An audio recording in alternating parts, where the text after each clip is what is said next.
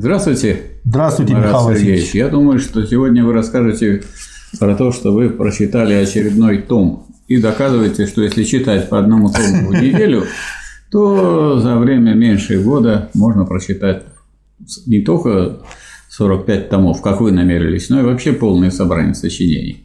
Не только прочитать, я вижу, что у вас каждое сказать, важное для вас, с вашей точки зрения, положение ленинское отмечается, выносится на поля. Вы используете те свободные места, которые есть в каждой книге. Так, между прочим, делал и Маркс. Он говорил, книги мои рабы.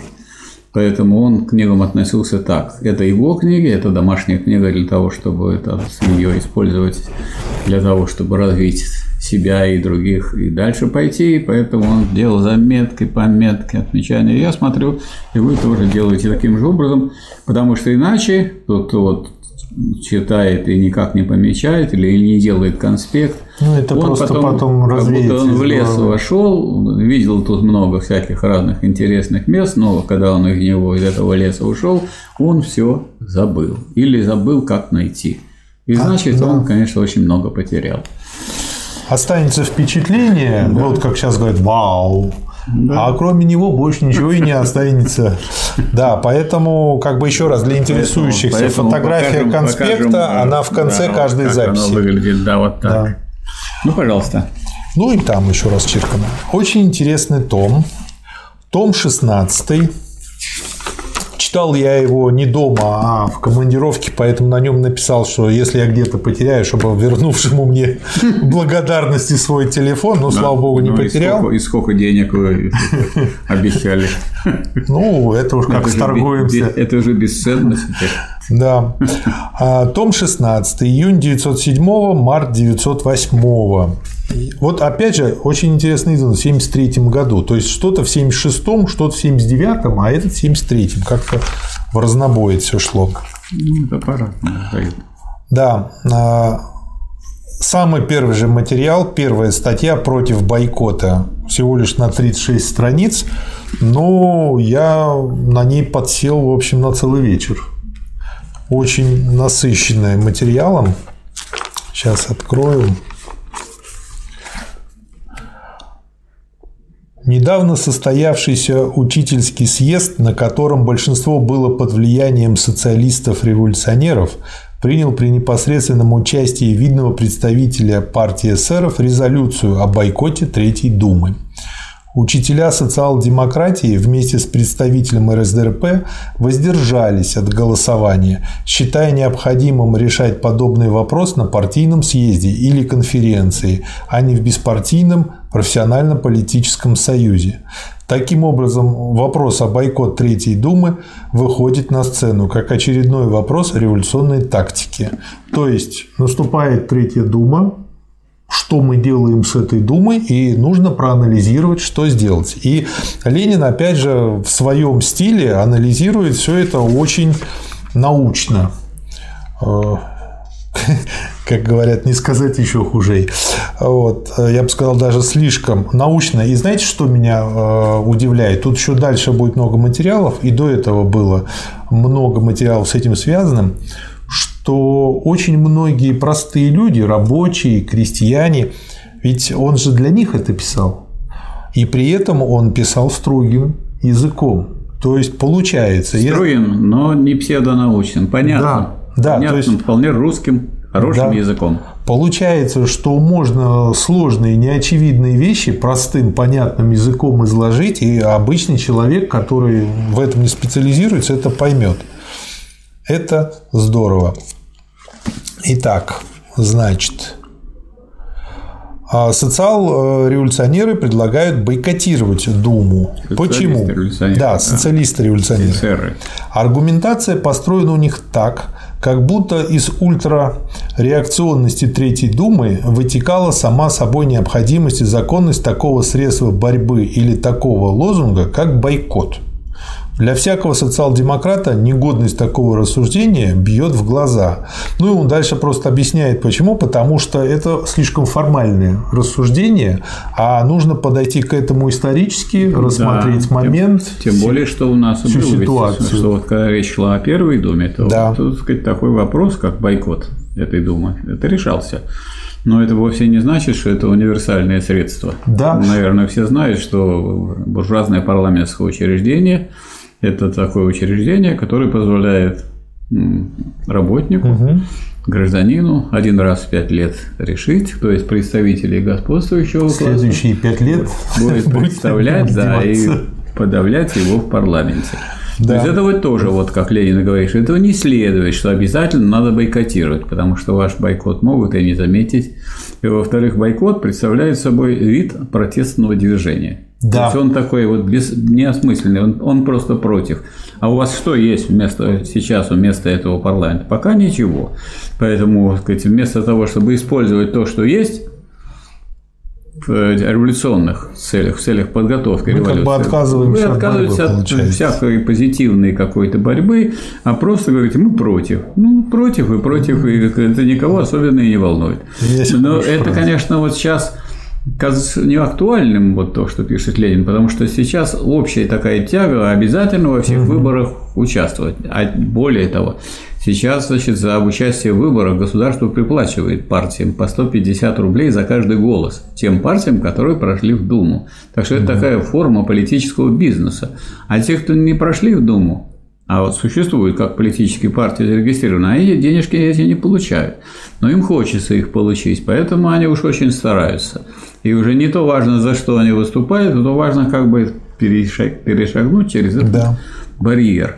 Поэтому тяга избирать. Более того, значит, э, условия участия в выборах ставятся э, перед каждой зарегистрированной политической партией, если она вдруг не участвует, то она может быть лишена регистрации. Поэтому, значит, вот стараются некоторые товарищи выполнять все эти нормы, а с этими нормами связаны большие очень денежные затраты, потому что очень многие, надо во всех почти более чем в половине регионов иметь своих кандидатов, надо, чтобы они были зарегистрированы, а если не зарегистрированы, значит, раз-два, и вы оказались снова уже лишены регистрации.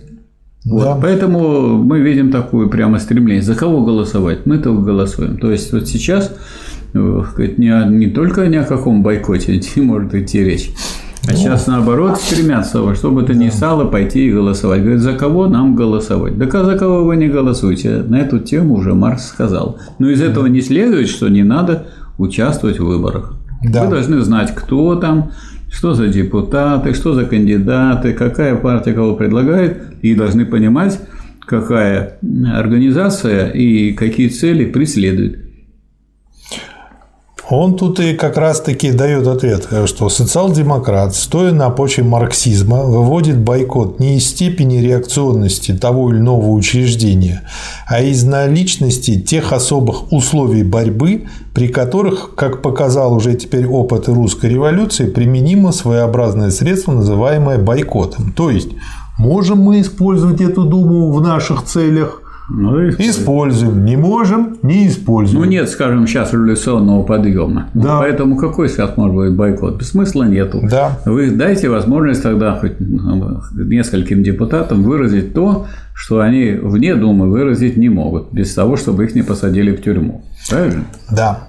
Он тут еще мимоходом в своем стиле дает, на мой взгляд, обалденную фразу. Для меня это определение интеллигента.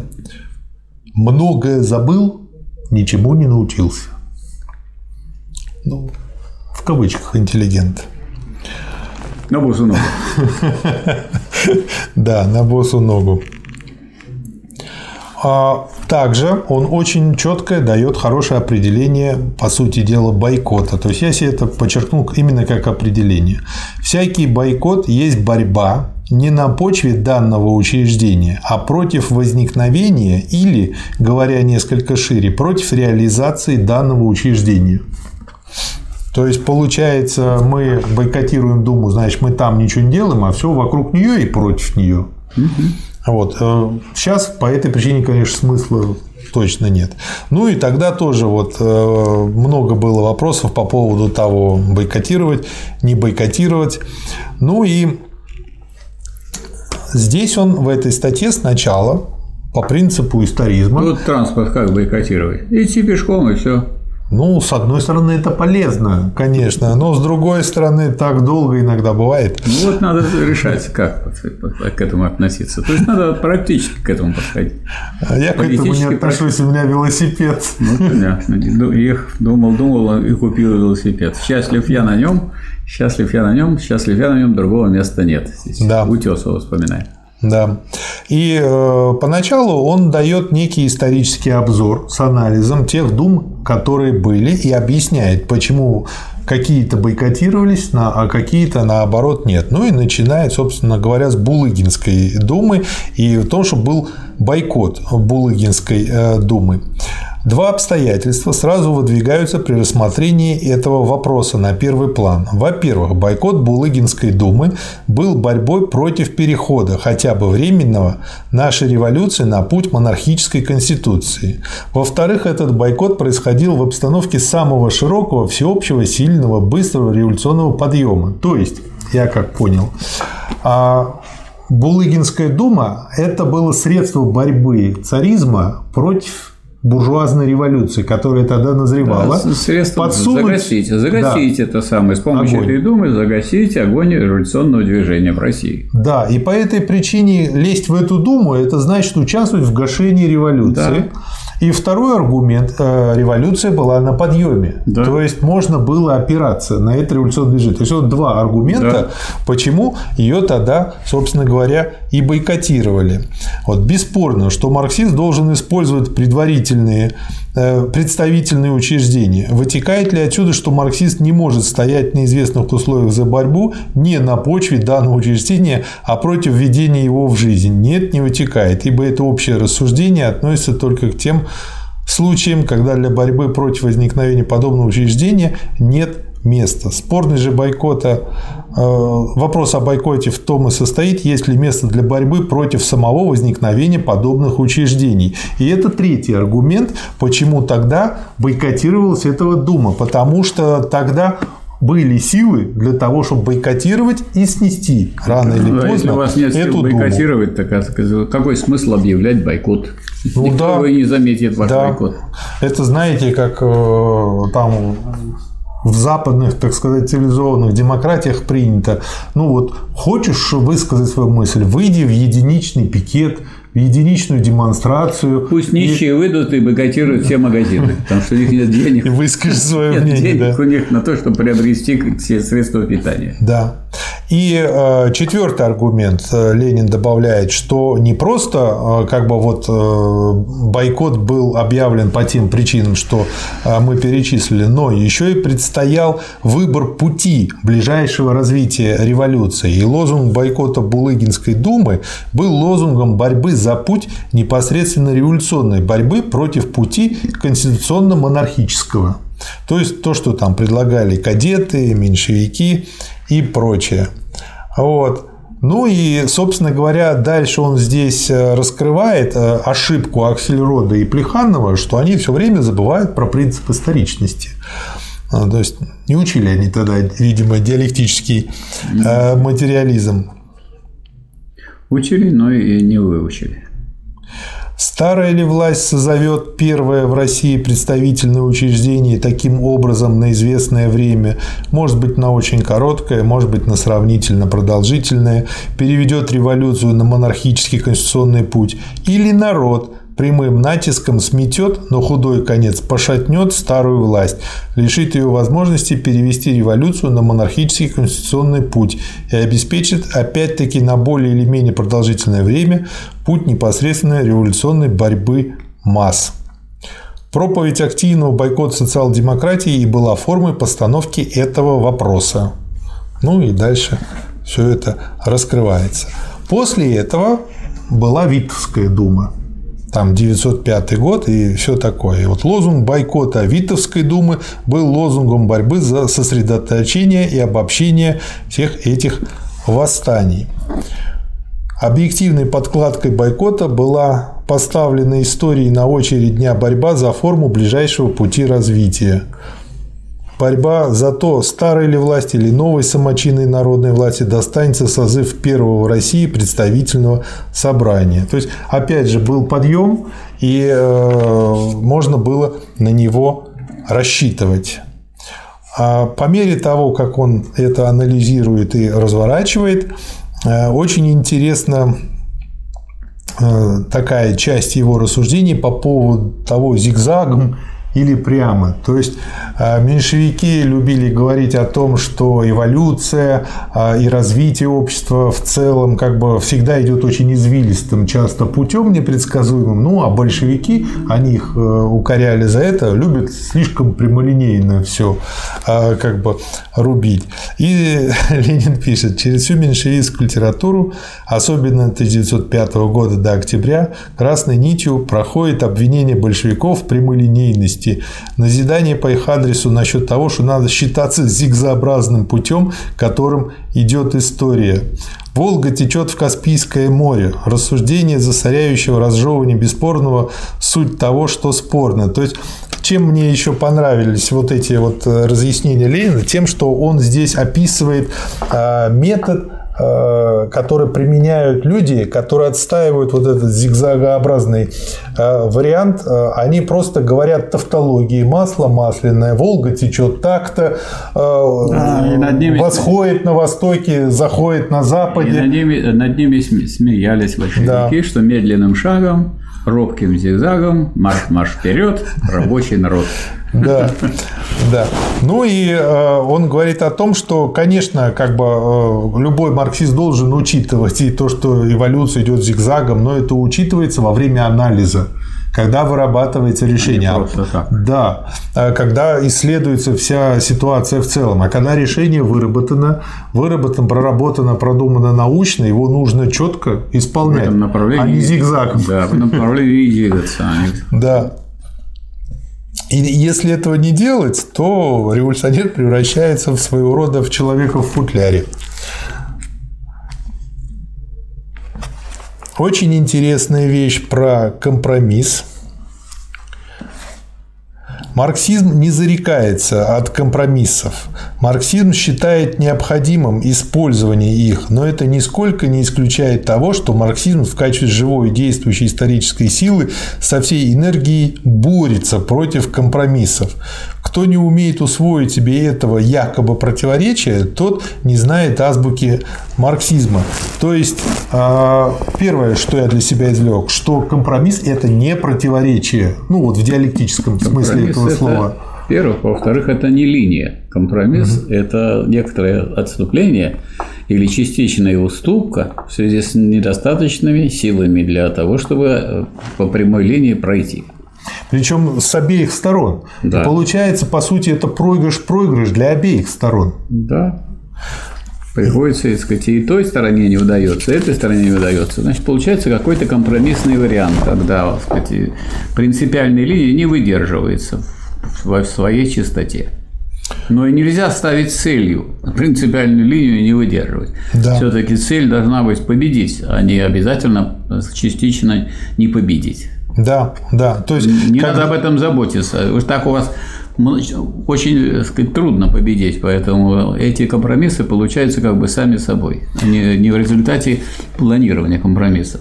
А, то есть, э, как бы есть, если я правильно понял, два момента. Первый момент мы как бы понимаем, что возможен компромисс, можем даже проработать какие-то аргументы, но мы концентрируемся на победе Конечно. и выстраиваем все для того, чтобы именно победить. Конечно. А второй вариант, когда мы уже по сути закладываем себе в голову проигрыш и сразу начинаем ориентироваться, а вот это и по сути компромисс у нас уже как основная линия получается. У нас этот проигрыш в голове потом превращается в проигрыш на практике. Да, и даже хуже, чем мы планировали.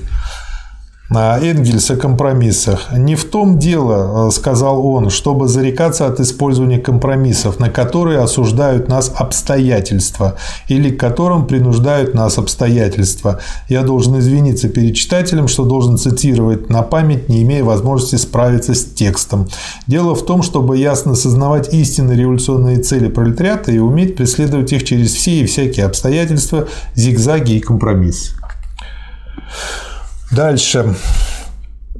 По поводу анализа бойкота он ставит дальше следующий вопрос. В чем же критерий того, чтобы были налицо эти особые исторические условия, как бы, чтобы понять, бойкотировать или не бойкотировать?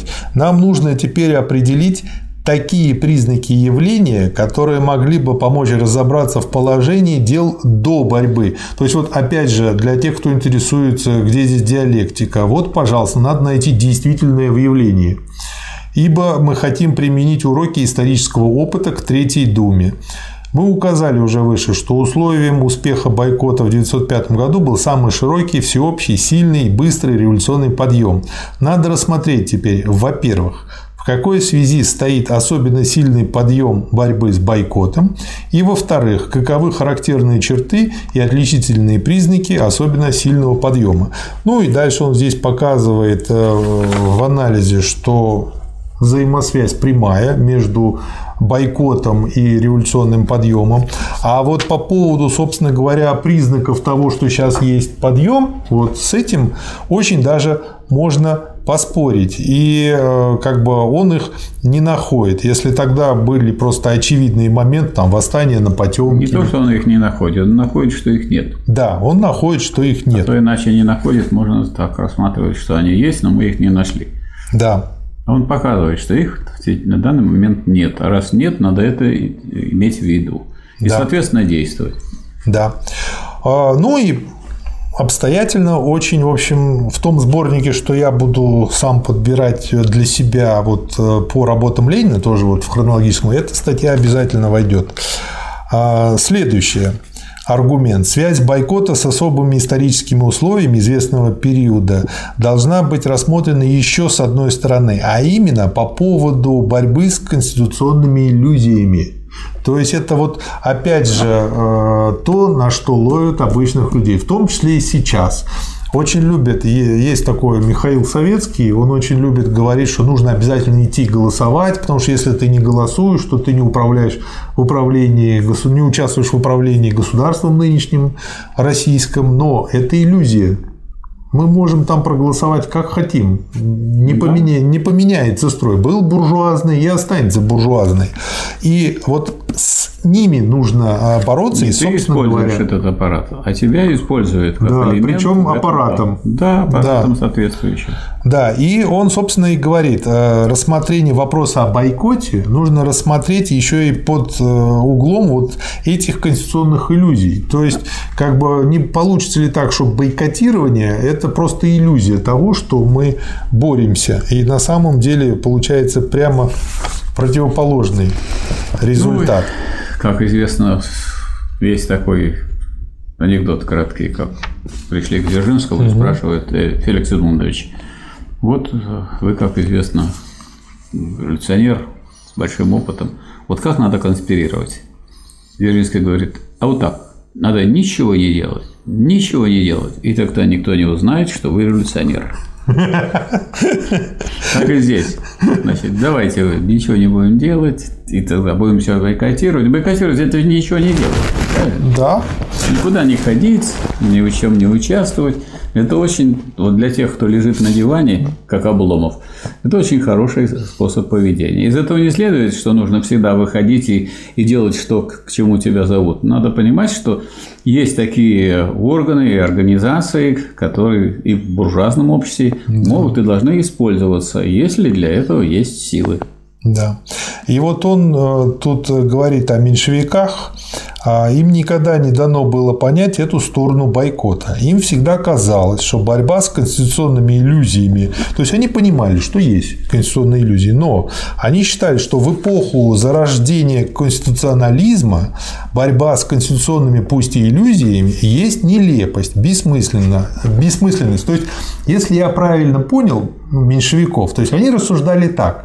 Ну да, вот как бы они представляли вот эту Думу с ее кучей нелепостей, тогдашней Булыгинскую и так далее, как маленького как бы ребеночка, который вырастет да, и со временем надо. станет здоровым, нормальным. Да, и давайте его лелеять. А Ленин говорил, ребята, это нездоровый ребенок, у него куча пороков, мы будем лелеять пороки.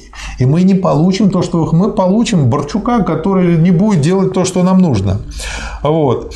И он тут пишет, что на первый взгляд позиция меньшевиков в этом вопросе действительно может показаться столь же непререкаемой, как позиция человека, самодовольно поучающего своих ближних, что лошади кушают овес. В эпоху нарождающегося конституционализма провозглашать борьбу с конституционными иллюзиями, разве это не анархизм, разве это не сапоги в смятку? То есть, как бы вот получается, а, это можно а, понять, если человек уже как-то в какой-то мере овладел диалектическим мышлением. Для него это очевидно. Если нет, то ведь по большому счету, я вот вспоминаю, ведь математика, она же про это, масло равно масло, и на этом строятся все уравнения. И вот это вот э, тип формально-логический, такой тип мышления, он, видимо, как раз вот и порождает такой подход и такие ошибки. Ну, в том числе. Это образчик нарушения метода диалектического материализма людьми, которые, подобно Плеханову, с наибольшим пафосом об этом методе говорили. Вот. Сумеете ли вы извлечь пользу из этой истины в вопросе о том, к какому конституционализму должна вести рабочая партия страну в эпоху буржуазной революции? В вопросе о том, как именно должна бороться рабочая партия за определенный и именно республиканский конституционализм в известный период революции? Нет. Излюбленная Аксельродом и Плехановым истина также мало просветит нас насчет этих вопросов, как мало убеждения в том, что лошади кушают овес. То есть для простого человека, который не вполне знаком с диалектикой, Ленин тут дает простой способ, а, как отделить, э, как говорила моя как бы украинская бабушка, брехню от нормальной мовы. А, э, надо задать себе вопрос, а вот то, что они говорят, что лошади кушают овес, поможет мне как-то с лошадью управиться или с овсом? То есть нет, если не поможет, ну, значит, это ерунда и просто пустобрежество.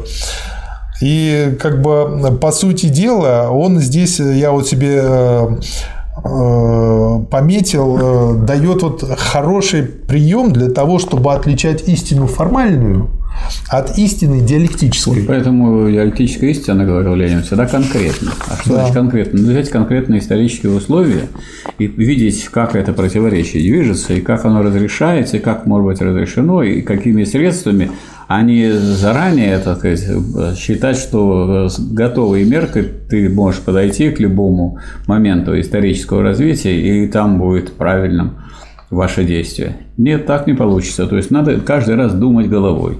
Как разрешить да. это противоречие? В том виде и в том состоянии, в котором оно сейчас находится. Поэтому вот Ленин и говорил истину всегда конкретно. Он изучал то, что сейчас происходит. И э, искал тот вариант действий, который нужен именно сейчас, а не вообще на все времена. Да. Я э, по-новому стал смотреть на фразы, вот, которые часто у Ленина э, и там у Сталина бывает творчество масс, как бы партия должна решать. То есть партия это конкретные это э, члены партии низовые. Вот они партии были и для Ленина, и для Сталина, ну, а не формальный аппарат какой-то бюрократический. Это, партия – это некое единое целое. Да, вот целое. у Маяковского рука да. миллионнопалая, именно это имелось да. в виду. Да. Кулак миллионопалый, из голосов сплетенный, тихих и тонких. От него лопается укрепление врага, угу. как от барабанного поя перепонки. Перепонки, да. Следующая иллюзия. Бойкот выборов есть отстранение от парламентаризма, есть нечто такое, что не может не казаться пассивным отказом, воздержанием, а, уклонением. Как бы эту иллюзию он тоже а, рассматривал и показывает, что ее часто используют как приманку для да. того, чтобы как раз-таки заманить и сманипулировать общественным мнением. Но все-таки в целом буржуазный парламентаризм есть шаг вперед да. отношению к царизму, правда, по отношению к монархии. Это некоторая ступенька на пути движения к социалистической революции. Да. Поэтому вместо того, чтобы на эту ступеньку вставать, э, нельзя э, взять такую позицию, что во всех случаях мы на нее не будем вставать и не будем ей пользоваться.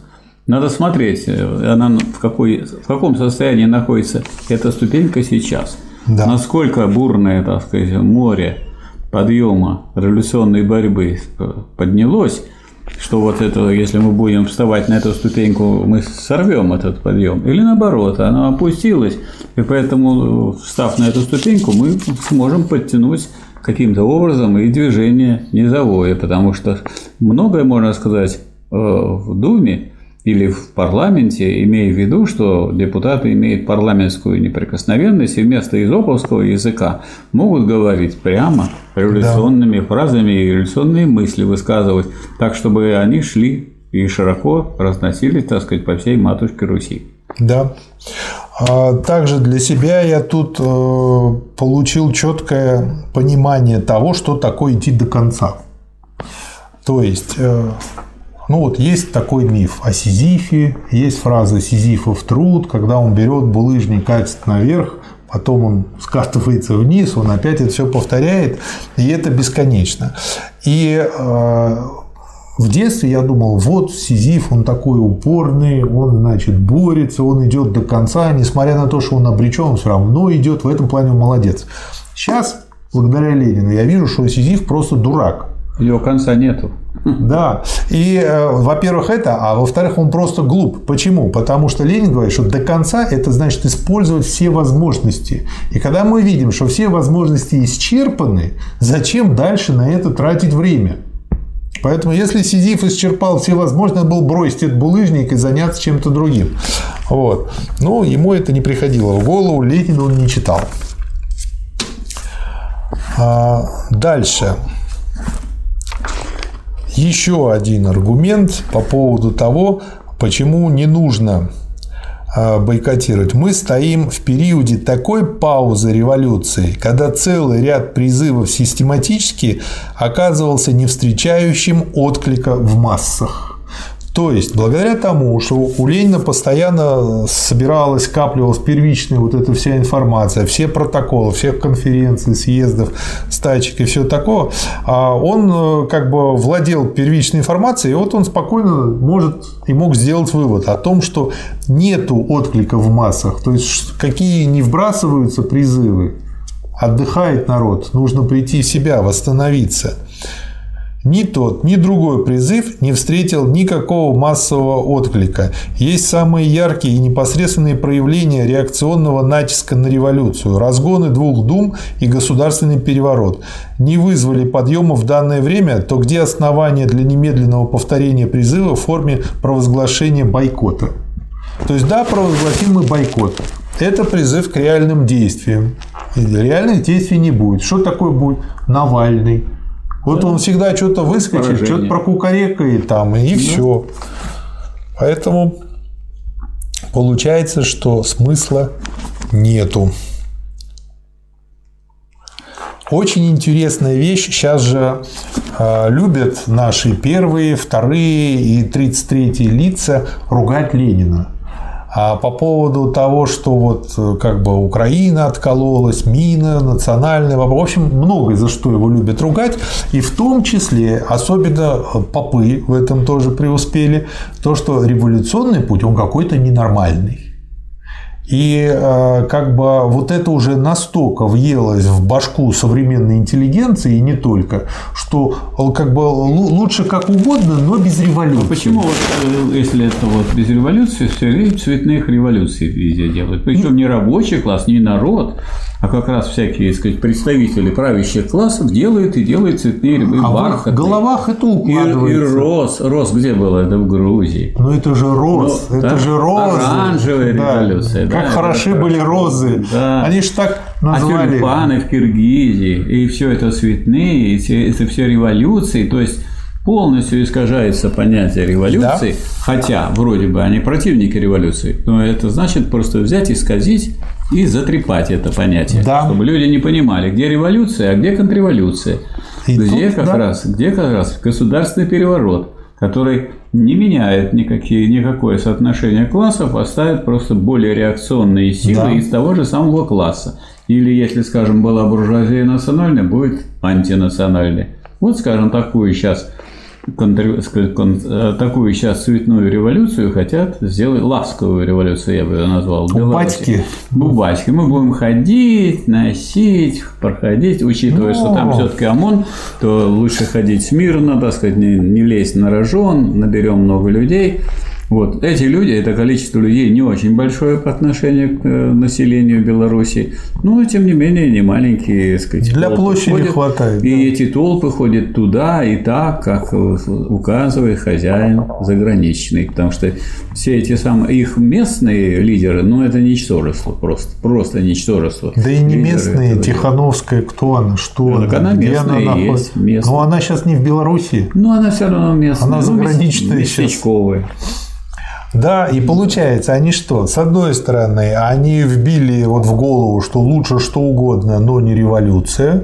Второе, они благодаря вот этим цветным революциям дискредитировали само понятие революции. Ну, а с другой стороны, они его запустили в оборот. То есть понятие революции стало носить даже для буржуазии вроде положительный характер. То есть они боролись, боролись с понятием революции и, так сказать, оно для них было все время отрицательное, а они поняли, что им никак не сделать его отрицательным. Тогда они начали его девальвировать. Да. Девальвация революции. Все это называется революциями, всякое движение, особенно реакционное, вдруг называется революцией. Вот. не могут сказать, мы делаем переворот. Да. Ну и, собственно говоря, что Маркс по этому поводу пишет?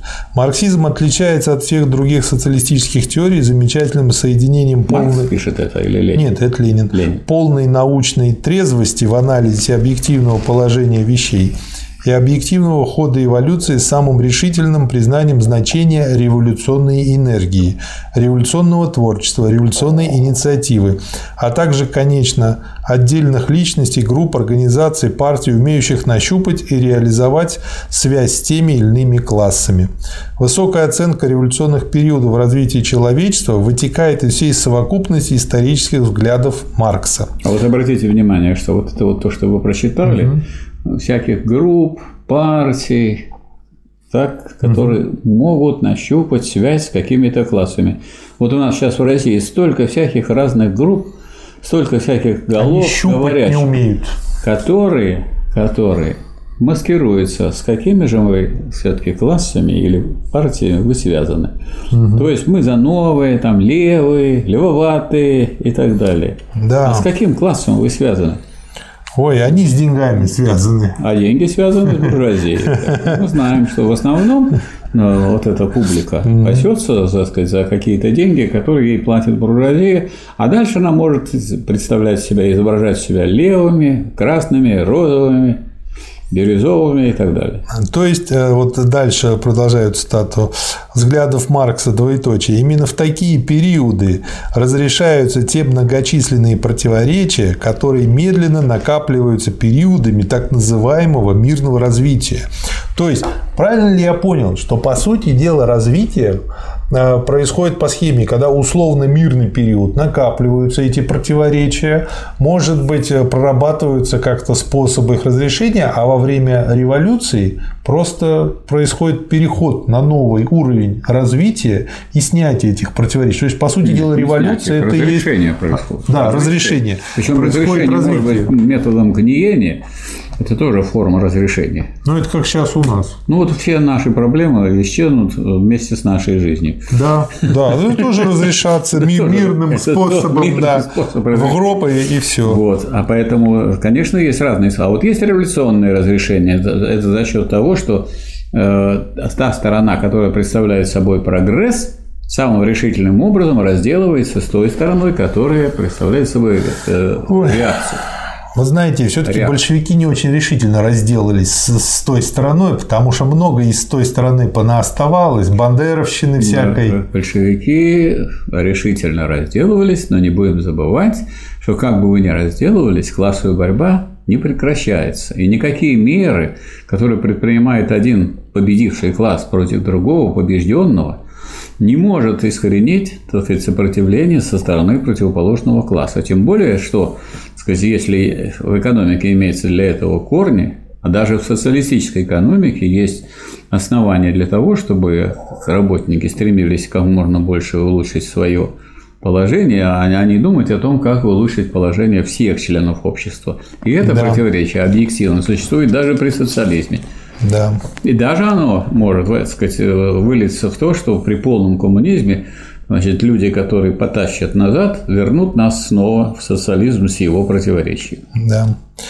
В отличие от теоретиков либеральной буржуазии, именно в таких периодах революционных видел Маркс не уклонение от нормального, в кавычках, пути, не проявление социальной болезни, в кавычках, не печальные результаты крайностей и ошибок, а самые жизненные, самые важные, существенные, решающие моменты в истории человеческих обществ. Да, и поэтому и говорили классики, что это революции, локомотивы истории. Да. То есть народ, сделавший революцию, продвигается вперед за короткое время настолько, что он опережает сказать, такие периоды, которые протекали 100 и 200 лет. Да. А дальше тут же а, про традиции. Бойкот принадлежит к одной из лучших революционных традиций, самого богатого событиями самого героического периода русской революции. Мы сказали выше, что одна из наших задач – заботливо оберегать эти традиции вообще, культивировать их, очищать от либеральных оппортунистических паразитов. И э, дальше э, Ленин э, объясняет, что оберегать это не значит положить на полку и не читать, да? Или другой вариант – применять, но формально и бездумно. А нужно каждый раз провести марксистский анализ исторический. И годится ли это оружие в этот момент или нет? Да, и если годится, использовать. Да. Если нет, то не. Вот это и есть оберегать и сохранять а традиции. Есть, а если нет, то готовить его к использованию в нужный момент. Да, бронепоезд должен всегда да. быть под парами, да. Совершенно верно. Вот. А при этом в этот момент, когда вот э, с нашей стороны мы должны так относиться, значит, к традициям, задача реакции – вытравить эти традиции, представить революцию как стихию безумия. Струвинский перевод немецкого э, «Да столь Яр. Да сто ли яр. Безумный год. Выражение немецких полицейских буржуазных историков даже шире. Немецкой профессорской университетской историографии о 1848 годе. Задача реакции – заставить население забыть те формы борьбы, формы организации, те идеи, те лозунги, которые в таком богатстве и разнообразии рождала революционная эпоха. Как тупые хвалители английского мещанства в Веббе стараются представить чартизм Э, революционная эпоха английского рабочего движения простым ребячеством, грехом молодости, наивничанием, не заслуживающим серьезного внимания, ну и так далее. Ну и дальше там в Германии, во Франции, как и у нас же то же самое было. Дело и том, сейчас происходит. Мирное время, не революционное время, творчеством занимается форум всяких борьбы ну, представители, идейные выразители, вожди, организаторы. А в революционную эпоху, наоборот, вожди, организаторы и представители собирают и обобщают тот опыт, который, опыт тех действий и тех социальных изобретений, которые осуществляет народ. И вот они настоящие вожди, если они сумеют это аккумулировать, если они хотят взять, как взял Ленин на вооружение, открытие ивановских рабочих советов. Да. Ну и, собственно говоря, тут вопрос, как бы, а кто должен как бы этим заниматься? Он пишет, что мы должны. Да, и дальше он очень как бы тут для мы, меня партия. Да, интересный такой заворот э, мыслей появился, читая здесь. Он пишет, что нам надо позаботиться, и кроме нас некому будет позаботиться. И тут я вспомнил лозунг десантников «Никто, кроме нас». И дернул меня черт залезть на Википедию. Вот это вот а, очень классная, смачная иллюстрация. Когда люди себе лозунгом делают, что никто кроме нас, когда это люди военные, когда это как бы спецсилы, которые специально обученные, которые быстрого реагирования, которых как бы закидывают всегда туда, куда обычные войска не попадают. То есть это специально обученные войска которым дается очень сложная задача. И они понимают, что кроме них И с ней никто да, не справится. Когда они пишут лозунгом «никто, кроме нас», это означает, что они берут на себя ответственность за результат. И они понимают, что если они спасуют, то значит никто эту задачу не решит.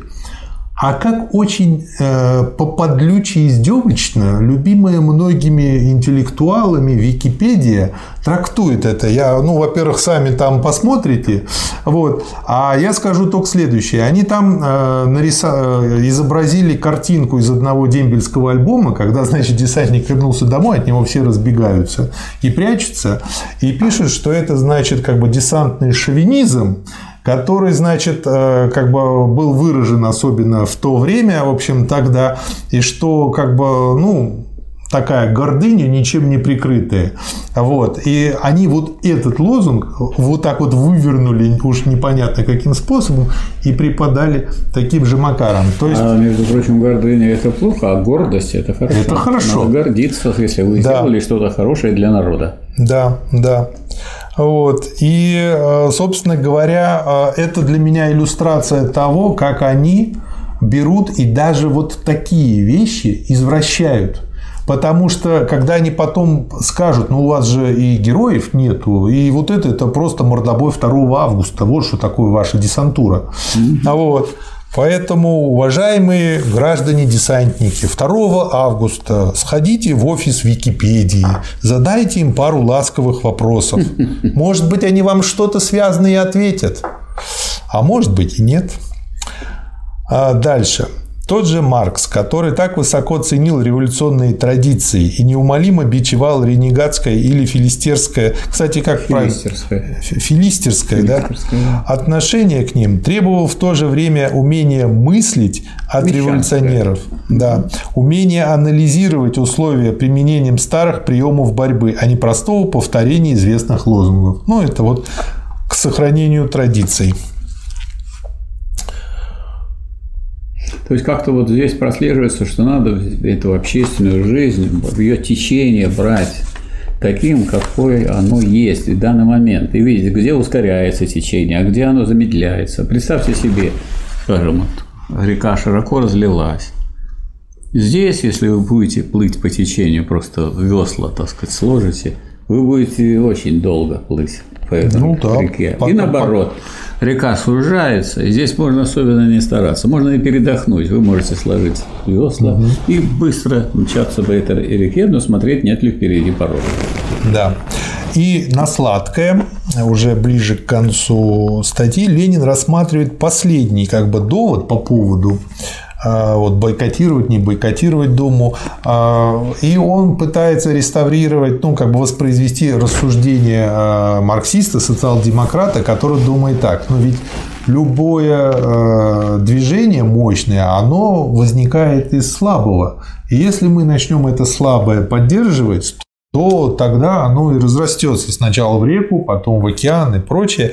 И он говорит, вот, а вот если э, рассматривать бойкот Думы, как раз-таки вот как э, такой вариант, чтобы поддерживать. И э, Ленин дальше, собственно говоря, в своем анализе показывает, что не так, к сожалению, потому что поддерживать, в общем-то, на, на данный момент нечего. Нет, нету серьезного активного движение. Вот я хотел бы в связи с этим, э, Марат Сергеевич, сказать, что вот иногда люди удивляются, как вот Ленин находил рецепты для действий да, в нужный момент, потому что Ленин рассматривал развитие истории как такое непрерывное течение, непрерывное развитие и противоречивое, потому что вообще развитие – это борьба противоположности, это борьба противоположных тенденций.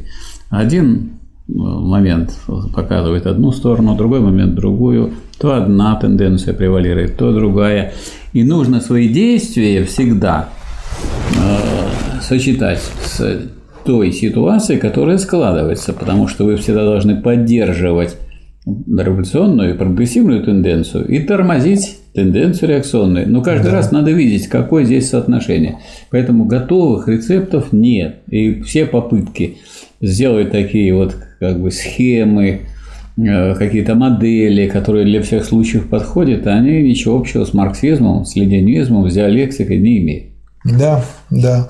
И уж на самое сладкое, для тех, кто дочитает статью до конца, Ленин, собственно говоря, и говорит, что а, проблема-то не в том, что не увлечение первым парламентом составляет характерную черту момента, не вера в Думу, а неверие в подъем.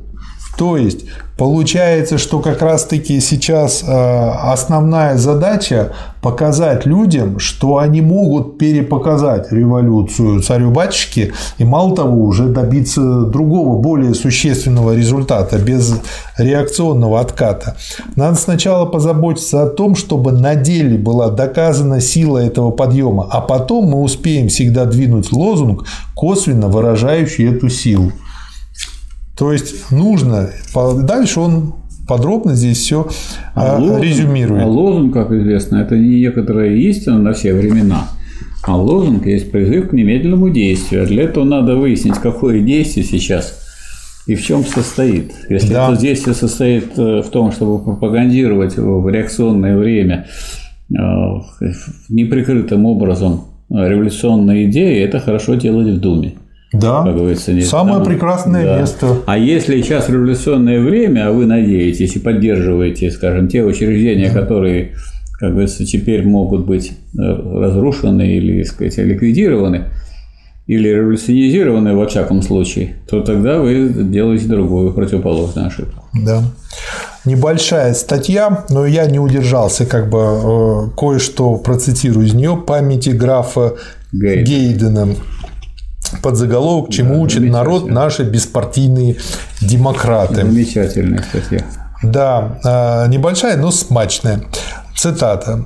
«Господа, в кавычках, порядочные люди российской просвещенной демократии», восклицательный знак, «вы оттупляете русский народ и заражаете его миазмами низкопоклонства и холопства во сто раз более, чем пресловутые черносотенцы Пуришкевич, Крушеван, Дубровин, с которыми вы ведете такую сердную, такую либеральную, такую дешевенькую, такую выгодную, безопасную для вас войну».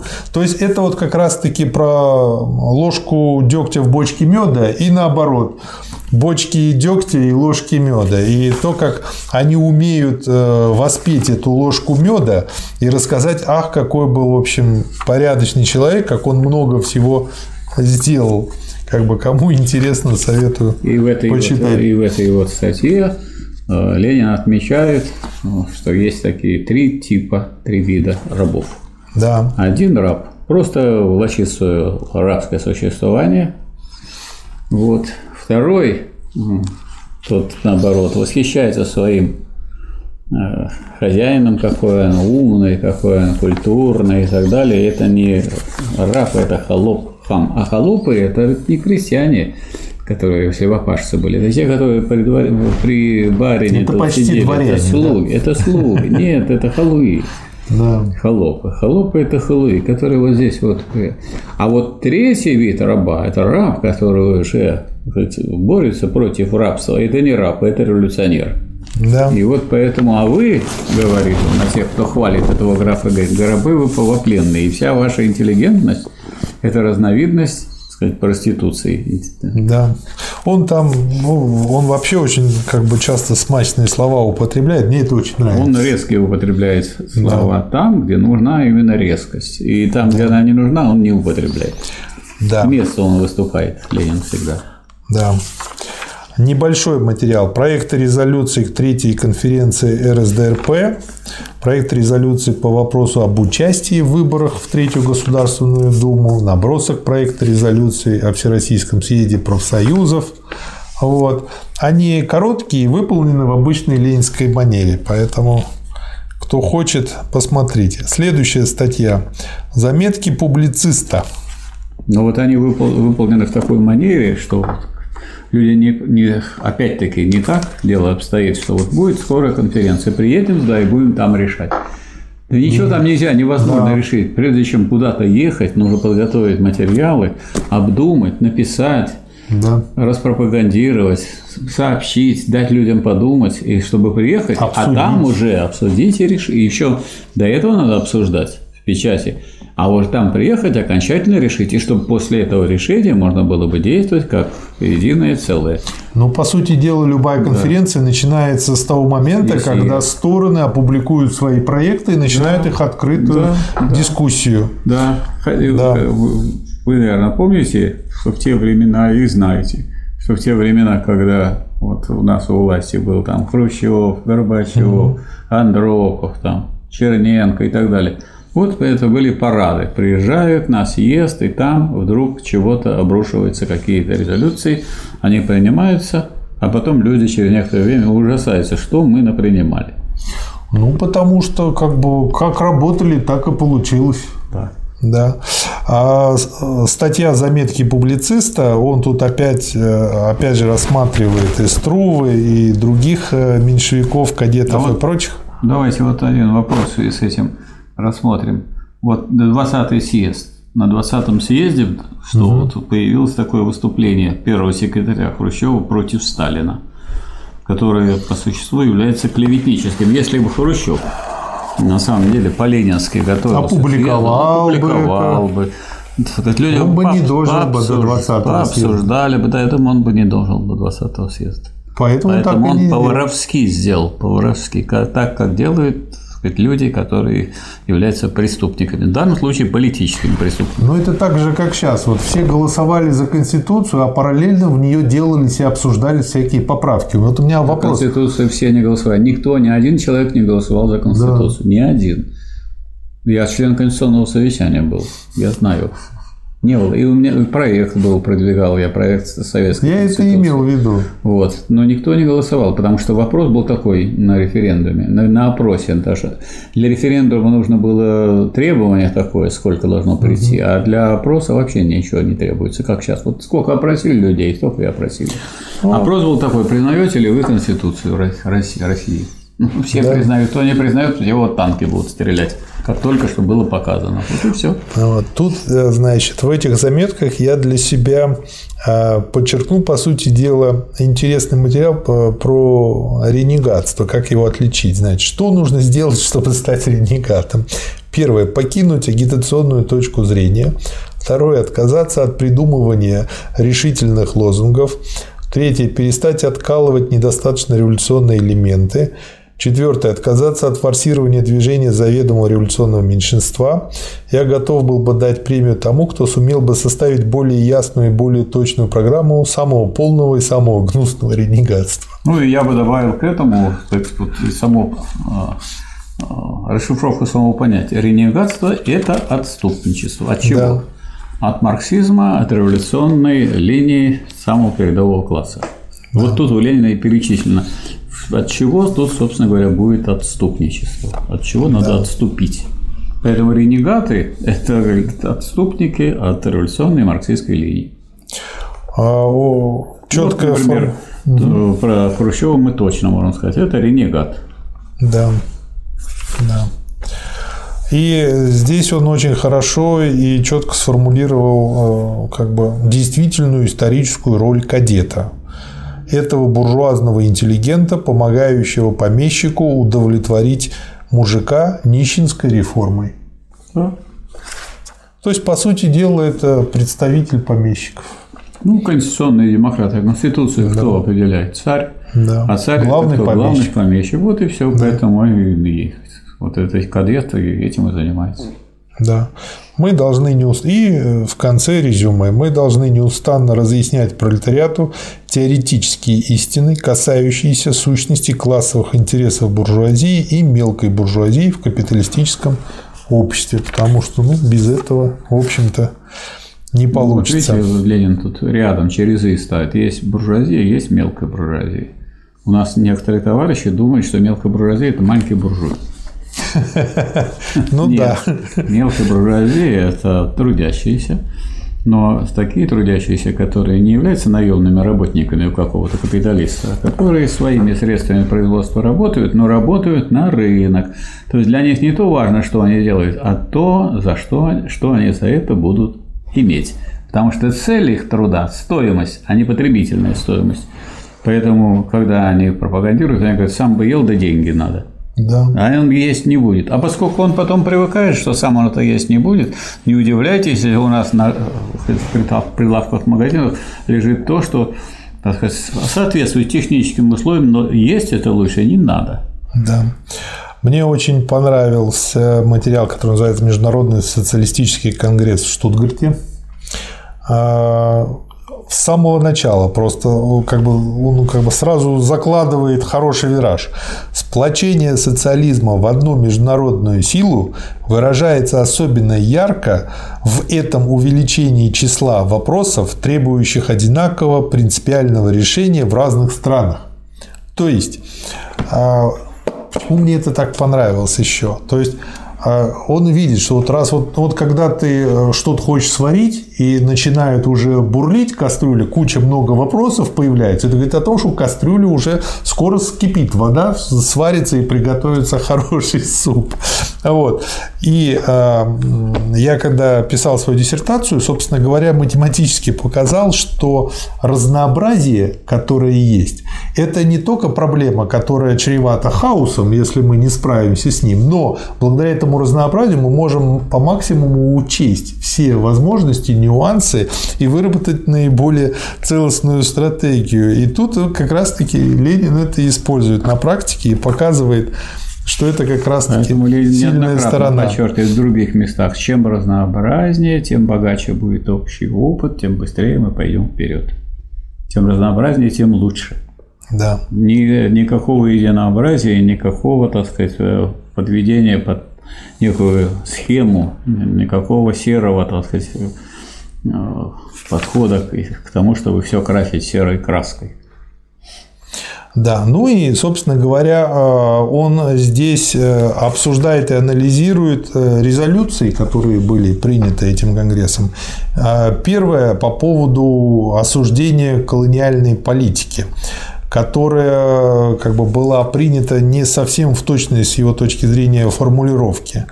Вот. И э, в проект резолюции вставлена была фраза, что Конгресс не осуждает в принципе всякой колониальной политики, которая при социалистическом режиме может сыграть цивилизаторскую роль. Чего себе?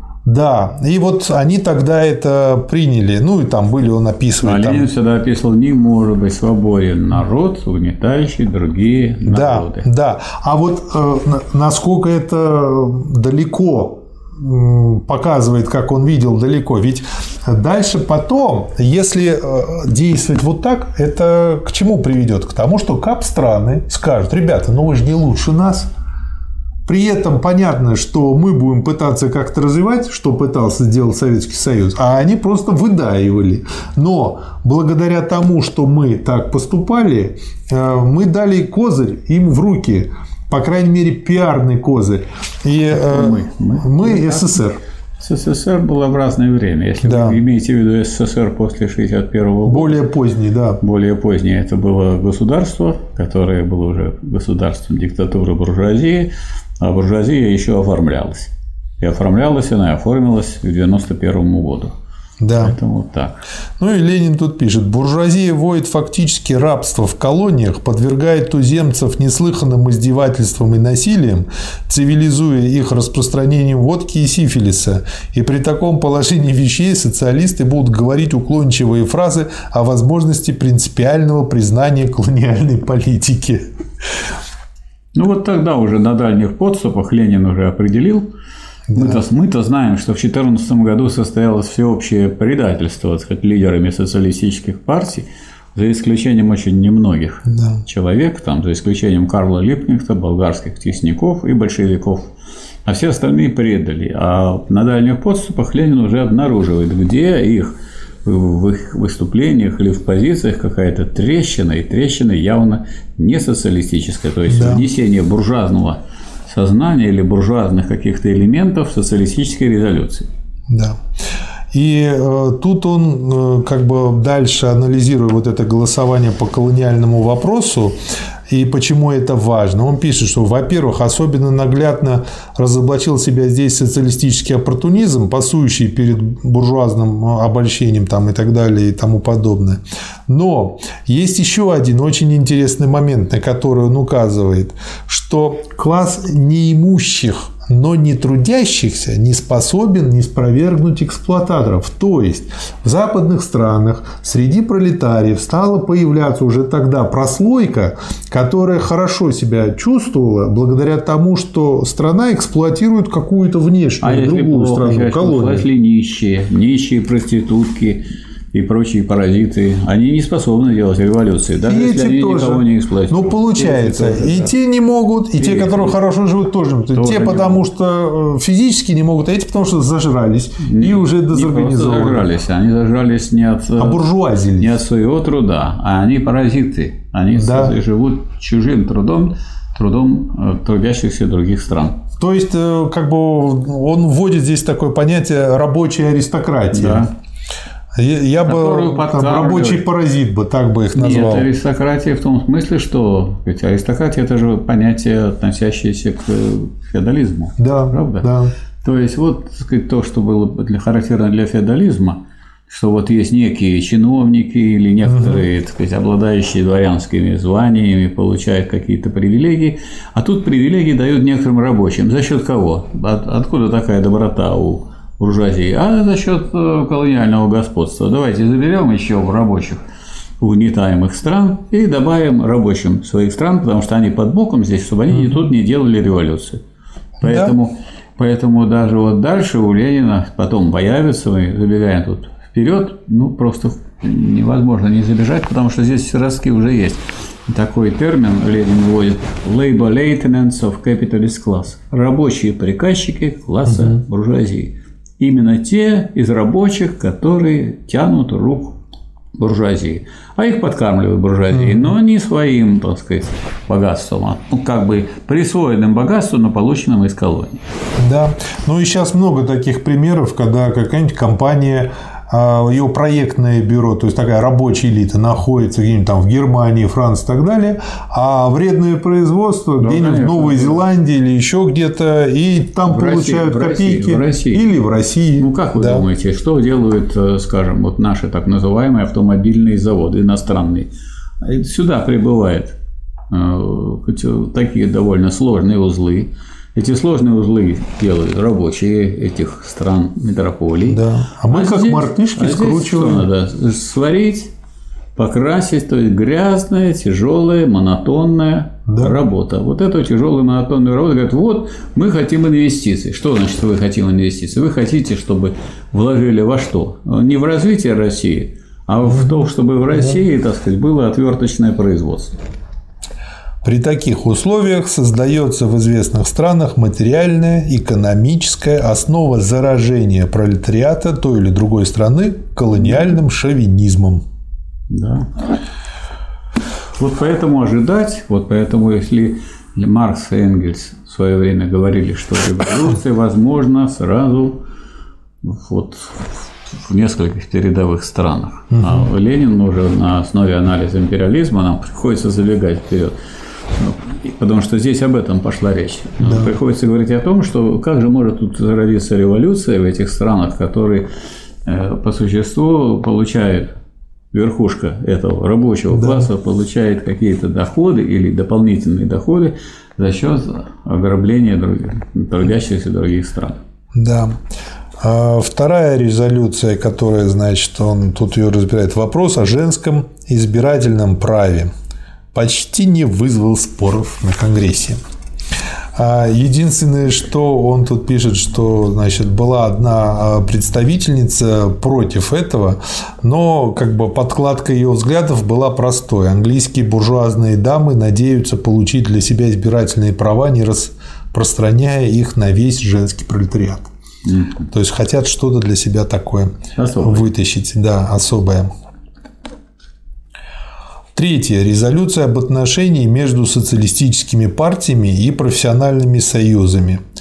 А, он дальше пишет о том, насколько это важно, и а, говорит о том, что принцип нейтральности, он обнаруживает свои вредные стороны тем, что половина немецкой делегации, представителей профессиональных союзов, стояла всего решительнее на оппортунистической точке зрения. То есть работать с профессиональными союзами нужно. Не нужно э, как бы с ними создавать единое что-то целое, но надо там вести свою пропаганду и агитацию. Единое, так целое, это понял. единое целое – это класс. Рабочий класс есть единое целое. Угу. В этом едином целом есть авангард класса. Авангард класса – это не те люди, которые борются просто за прибавку к зарплате. Это те люди, которые выражают коренные интересы класса и организованно борются за внесение угу. понимания вот этого самого коренного интереса в сам класс. Вот это партия, голова класса. А что касается профсоюза, это широкие организации, они борются за зарплату, за другие, поэтому нельзя противопоставлять, скажем, голову и ноги. Но это хорошо, что, так сказать, ноги надо что... использовать как ноги. Да, да, а голову как голову. А если вы думаете, значит, только ногами обойтись без головы, или голова, это без ног, это инвалид. И вы понимаете, что судьба инвалида, несмотря на то, что голова, конечно, важнее ног, она, так сказать, не столь празднична, больше печаль. Да, это мне э, вот, вот рассуждения о нейтральности, они мне напомнили технологию, которая называется сейчас окно Авертона. То есть, да. Э, если мы как бы нейтрально ко всему относимся, потихонечку, потихонечку это становится обыденной ну, нормой. Мы можем тут взять более глубокий, глубокий такой подход. Есть коренные интересы класса, и есть угу. побочные, семенные, текущие. Если мы реализовываем только коренные интересы, то если даже партия на этом стоит, угу. то она отрывается от класса. Она должна, так сказать, дружить, взаимодействовать с профсоюзами и, э, наоборот, поднимать э, рабочий класс с помощью профсоюзов от таких ближайших интересов к коренным. А есть текущие интересы, которые сегодня получить больше копеек на рубль. И эти текущие интересы насущными являются. Нужно их поддерживать, борьбу за эти интересы тоже поддерживать. Но если это будет вся борьба, у вас все время будут эксплуатировать, а вы все время будете копеечку получать. Да, она к экономизму а те, кто эксплуатирует, будут получать с каждой вашей копейки рубль. Или да. 2 рубля, или 10 рублей. И вот да. тогда, вот если вы это разорвете, то вот если не будет единого понимания, что борются вообще классы, не партии борются сами по себе, партии тоже борются, но они борются за влияние на класс. И не профсоюзы. Профсоюзы – это, если они никак не связаны с партией, они без головы. Поэтому и партия тут важна, и профсоюз важен. И вот это единство Ленин и отставить. Надо брать класс как некое единое целое, у которого есть голова партия, и есть профсоюзы тех организаций, которые позволяют начинать борьбу и втягиваться в эту борьбу от, сначала от мелких текущих вопросов. И иначе никак нельзя по-другому. Да. Четвертая резолюция, которую он здесь анализирует, э, о резолюции об эмиграции и иммиграции. Э, мы скажем всего лишь несколько слов. Как раз-таки пример той резолюции, что была принята этим э, Конгрессом, она и показывает, что вот уже такой э, аристократический пролетариат, он уже сформировался. Почему? А потому что была предпринята попытка защищать... Люмпен пролетариат или аристократический? Люмпен это не... Пардон, аристократический, неправильно выразил. А, у них была предпринята попытка защищать узкоцеховые взгляды, провести запрещение иммиграции рабочих из отсталых стран. Это тот же дух аристократизма среди пролетария, пролетариев некоторых, в кавычках, цивилизованных стран. Да, на самом деле да. дух хал- халуйства. Да. Халуйство перед своей буржуазией. Вместо того, чтобы бороться с буржуазией, которая его эксплуатирует, давайте будем бороться с теми да. трудящимися, которые сюда приезжают, в эту страну, и, так сказать, понижают тем самым да. цену рабочей силы. То есть, как бы это уже началось и тогда. Да. Вот. Ну и пятое, собственно говоря, главная, э, если не самая важная резолюция по вопросу об антимилитаризме. И Ленин тут указывает следующее, что ни в одной замене войны миром, а в замене капитализма социализмом в этом суть.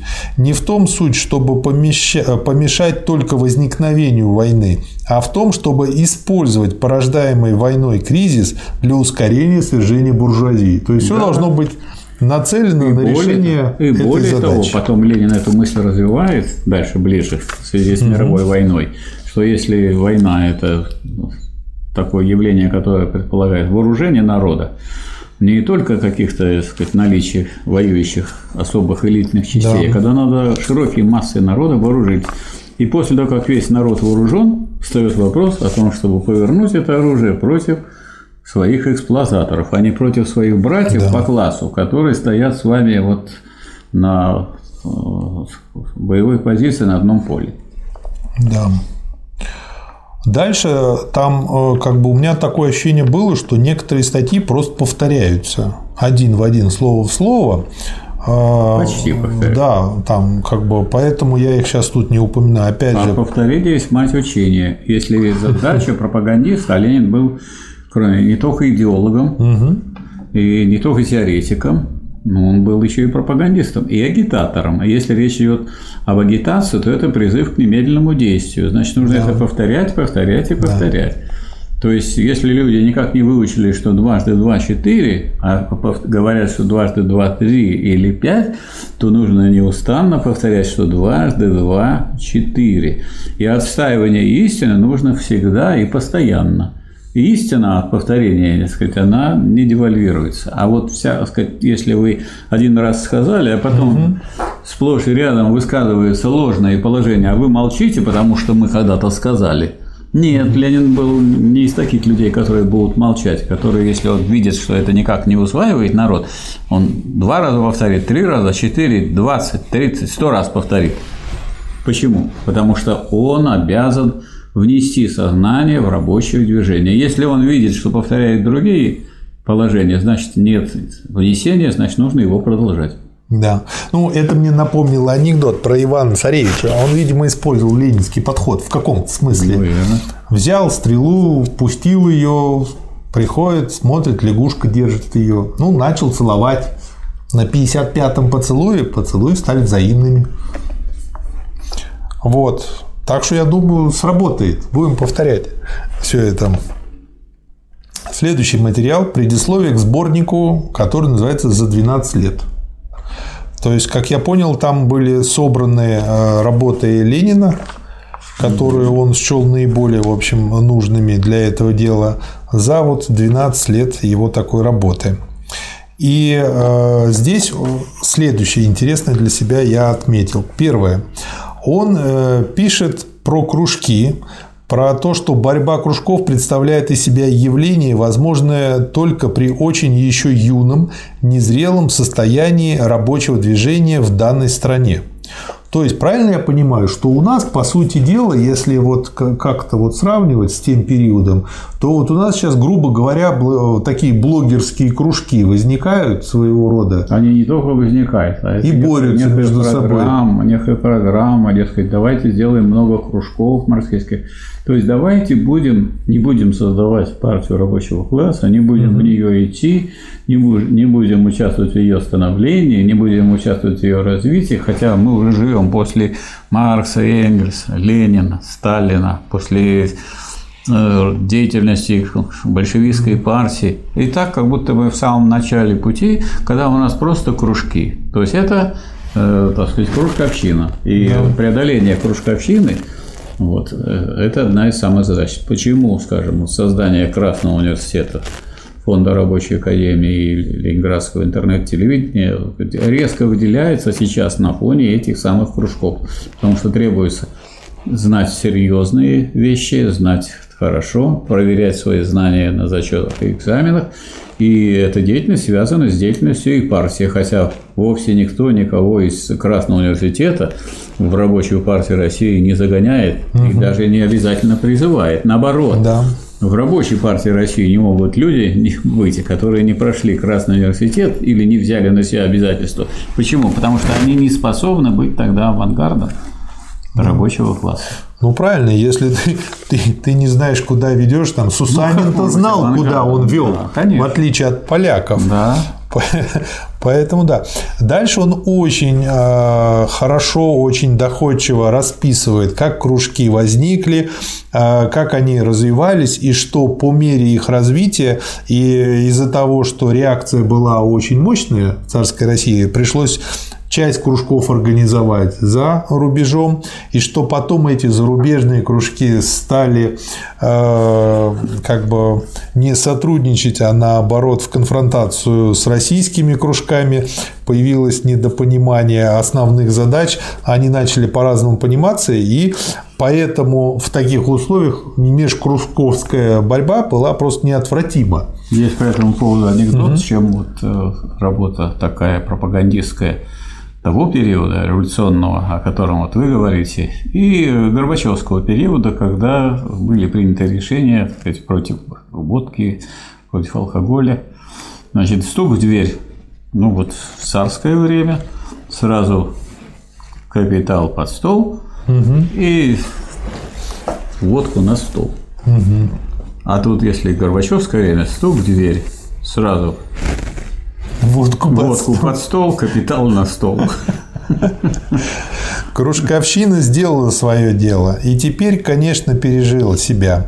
Но она пережила себя потому и только потому, что борьба кружков самым острым образом поставила краеугольные вопросы социал-демократии, решила их в непримиримом революционном духе и создала тем прочную базу для широкой партийной работы.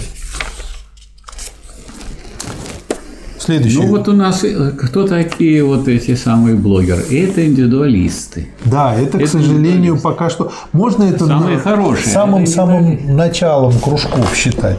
Блогерство. Нельзя это уже начать э, считать началом кружков, потому что вот угу. видите, какую мы, так сказать, историю имеем. Угу. Поэтому да. это реакционный способ решения современных проблем, реакционных. Но если людям нужно самим попробовать, ведь как бы каждый человек, он же уже проходит уже всю эволюцию. Уже, вот поэтому правильно. Зачем изучать теории? Чтобы каждый человек учился еще и на чужих ошибках.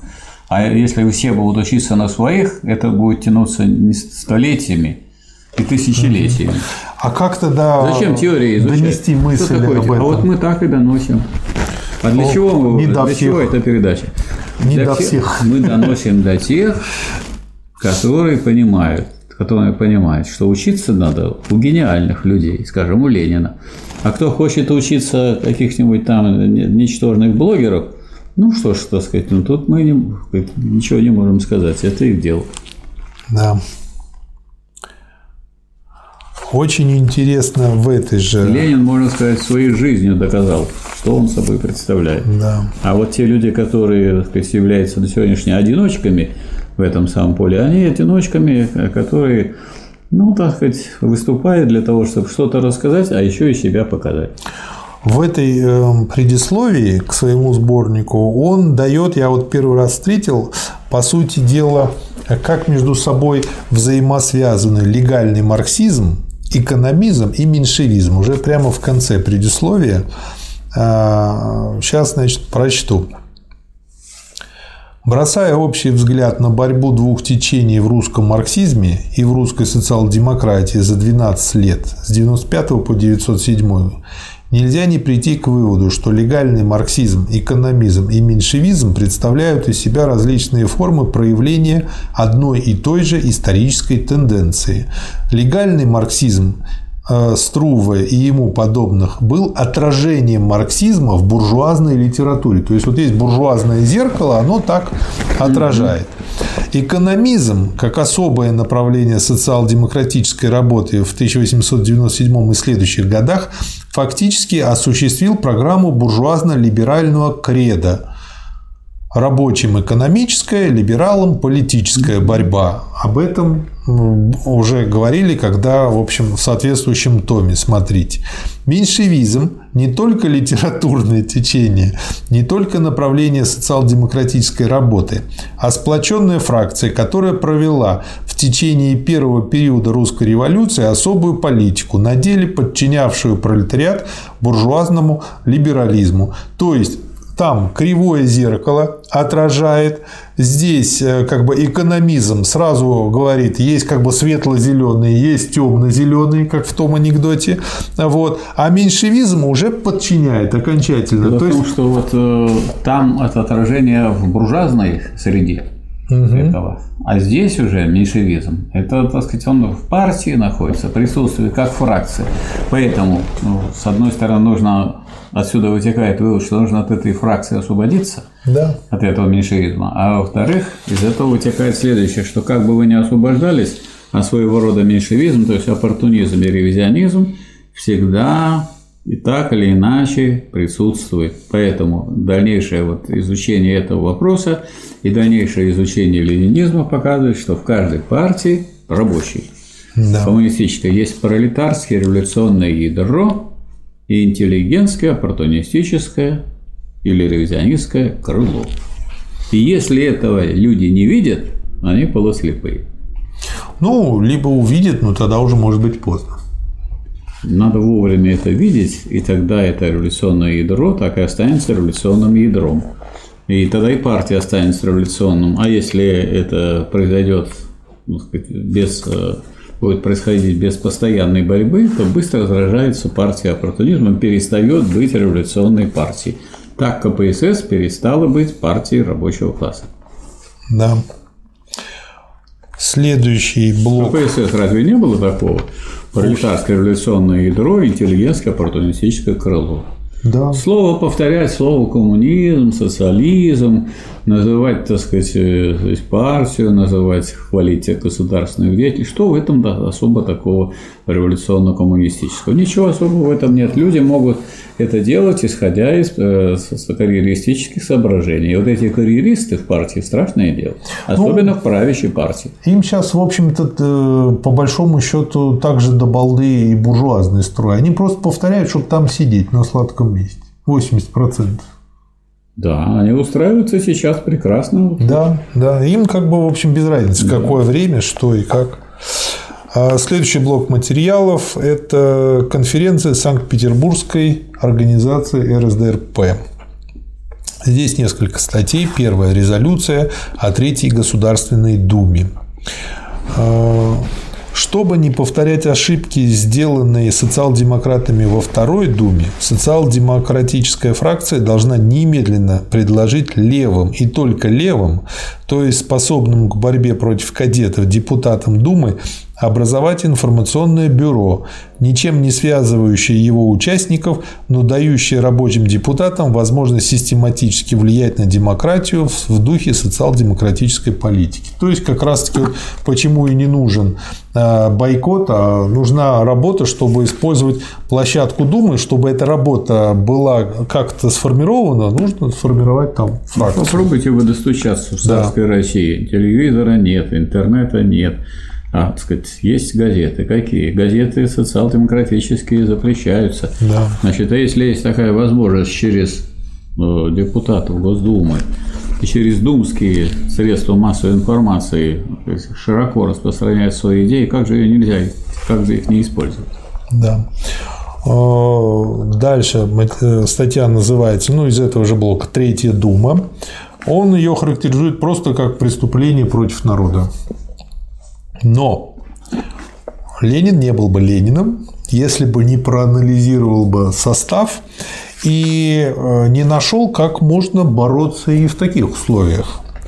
А сначала он дает состав следующий, что примерно 7% левый, э, примерно 23% кадетский центр, примерно 25% правый октябрьский центр и 40% э, правые и 4% беспартийные.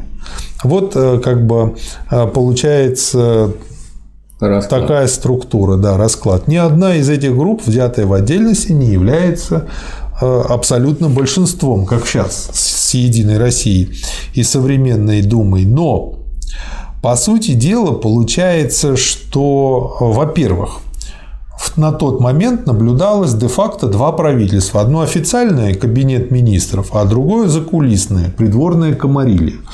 То есть не было единства и там наверху манипуляции и все такое. Было, царь там был, ну, державе. Какое правительство было на самом деле более мощным правительством? То, которое решало вопросы.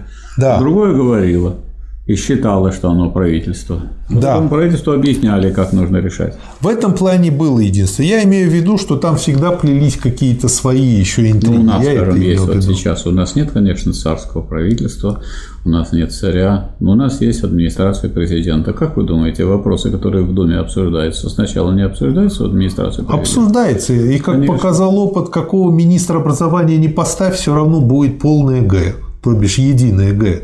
Вот, э, как бы это да, это понятно. Кого там не меняй, Васильева, не Васильева, все ее предшественники, то есть, одно смотреть, и то же. Когда будет. вы рассматриваете государство, то надо рассматривать его устройство в целом. Да. И, так сказать, в разных государствах есть парламентские угу. республики, есть республики президентские, есть республики, он такие монархические по существу. Ну, это же монархическое было. Да. Это же еще феодальное было государство. Да. Или буржуазное. Феодальная. Феодальная. Оно Конституционная монархия. Оно уже, Такая переходная оно, оно немножко. Да, оно это переходное, но в рамках перехода внутри феодализма. Феодализма. Да. Поэтому никуда они от феодализма не ушли. Значит, класс феодальный в лице царя и его окружения главные вопросы и решал. А эти, так сказать, вот те люди, которые наполовину Тафьи, наполовину Сикея, за исключением этого ничтожного количества социал-демократов, которые знали свою миссию и отставили ее, то есть и пропагандировали свои идеи, и готовили народ к революции, остальные сидели в уютных креслах угу. и транслировали то, что идет сверху.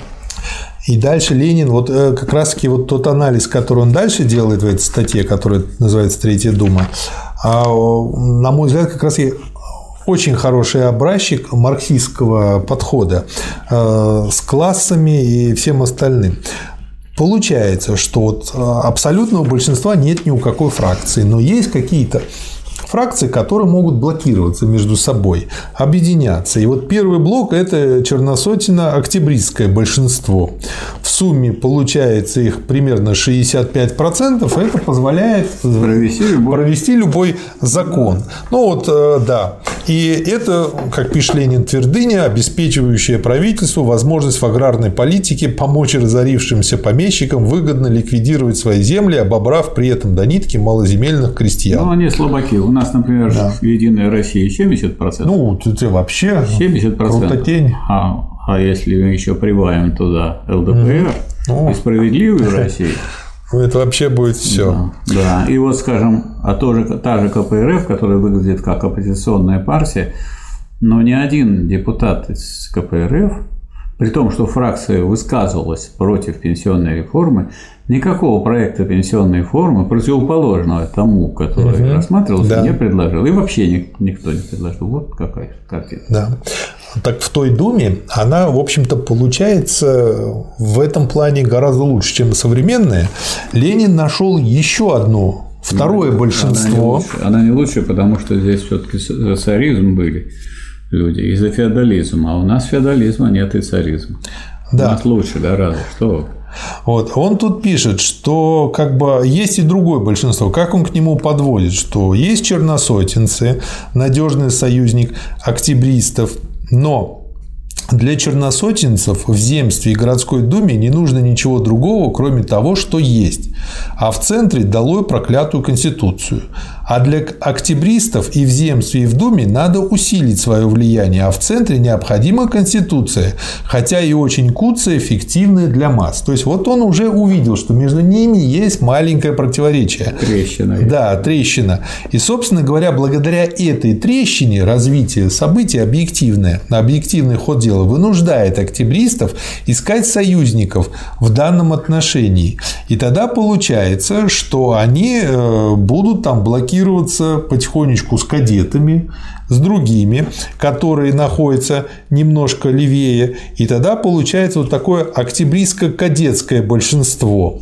А, и вот э, два вот этих большинства, и октябристы гуляют то туда, то сюда, они, собственно говоря, и будут как бы играть а, всю эту думу. Но а на этом он не останавливается, он дальше очень подробно выводит, для краткости скажу своими словами, что, по сути дела, в Думе э, есть э, вот силы, которые все время, значит, то в одну, то в другую сторону играют. Одни которые отражают помещичий переход к капитализму, а другие э, через мелкую буржуазию. И, соответственно, мелкую буржуазию, то есть крестьянство простое. И э, если и кого поддерживать, и с кем работать, надо работать вот с теми тенденциями, которые поддерживают переход э, че, э, через крестьянскую буржуазию к капитализму, потому что это будет более полный, более прогрессивный вот, переход. Переход к капитализму. А вот поэтому, когда при Ельцине появилась Дума, угу. и вот в результате э, сказать, выстреливания из танков в Конституции у нас оказалась Дума, то Дума – это именно то учреждение, которое двигало страну к капитализму. Да. Вот только от, от, от, от, было от феодализма, да. а это двигало от э, социализма к капитализму. Да. Критическая деятельность социал-демократии должна быть развернута во всю ширину и заострена до высшей степени, тем более, что в Третьей Думе материал для нее будет в чрезвычайном избытке. Социал-демократы в Думе обязаны до конца разоблачать классовую подкладку как правительственных, так и либеральных мер и предложений, которые будут проводиться в Думе. Причем в полном согласии с резолюцией съезда особенное внимание необходимо обратить на те меры и предложения, которые касаются экономических интересов широких народных масс. Сюда относятся рабочие, аграрные вопросы, вопросы о бюджете и так далее. Во всех этих вопросах социал-демократия обязана противопоставлять правительственные либеральные точкам зрения свои социалистические и демократические требования. То есть вот трибуна, с которой могут да. легально, открыто выступать представители социал-демократии да. отстаивать свои позиции и готовить людей к тому, чтобы проводить буржуазную и далее социалистическую революцию. Да. Поэтому вопрос тут не о большинстве и а меньшинстве. А вот вы получили трибуну. Для них, вот для большинства, самое важное, что они сидят. А для социал-демократов самое важное, что они пропагандируют. Да. И вот помимо того, что вот можно вот так вот лавировать как бы между вот этими двумя большинствами, которые образуются, есть еще и третий, менее как бы э, возможный, но тем не менее вероятный путь, э, метод, это когда можно предложить свой закон, но для этого нужно, чтобы он был подписан 30 депутатами. И он просто указывает, где этих депутатов можно искать, там среди трудовиков, там самых левых кадетов и прочее. И по его анализу при удачном течении обстоятельств можно и пройти и через этот ценз. То есть получается, что а, по большому счету мы используем Думу тремя способами. Первый способ как площадка для агитации. Второй способ, как поддержка тех тенденций, которые ведут э, к развитию буржуазной революции второго типа, то есть через поддержку крестьянства, вот, а не через помещичий э, капитализм, э, не через его поддержку. И третье – это через те законопроекты, которые мы можем провести. То есть, вот кажется, вроде бы в тех условиях и или что? провести, и три или, варианта или, по крайней мере, пути. огласить. Да. Так сказать, это очень важно. Да. Пропаганда Опять была в виде законопроектов, да. которые просятся быть законами. Да, это, кстати, к вопросу о нынешней КПРФ, которая там давно сидит, которая давно парламентская, которая имеет кучу возможностей, но она не вносит свои законопроекты. Вносит, вносит. Но она молча это вносит, никто о них ничего не знает. Она не пиарит, у нее есть куча ресурсов, чтобы завести интернет-канал. Это стоит копейки. Вот я, не имея никаких ресурсов, сделал канал. У них есть делаю. красная линия на телевидении. Так что есть у них такие каналы. Красная линия как бы работает, но обратите внимание, она не переведена в цифру. Она идет только в аналоговом Да дело формате. не в этом. Дело в том, что она не красная. Ну и потом она не особо красная, да, такая серо-бурмалиновая, так скажем. Как партия, которая является противницей диктатуры пролетариата, может осуществлять активную пропаганду в Доме? Никак. Ну как? Вот так, как они делают, так и может. Она, она и не активная, поэтому. Очередные как бы статьи э, об очередной статье Плеханова э, есть значит, небольшая заметка. Из нее я просто прочту короткую цитату. Плеханов продолжает свою кампанию лжи и глумления над дисциплиной социал-демократической партии. Вот, наверное, вот люди, которые читают Ленина, они должны задумываться, что вот был такой основатель русского марксизма, Плеханов. Этот человек, будучи действительно настоящим Да. основателем русского марксизма, и ни- ничто не может поколебать этот факт, он склонился постепенно в сторону от революционного марксизма и по существу стал противником революции, как показывает ее дальнейшая судьба. Казалось бы, это должно было показать, что вот дорога для очень многих, так сказать, революционеров, складывается таким образом, что они переходят на сторону противников рабочего класса. Что это скорее правило, чем исключение. Поэтому вот удивляться, а как вот получилось, что в Советском Союзе столько людей вдруг стали выступать против. Это как раз таки подтверждение того, что хорошо жили.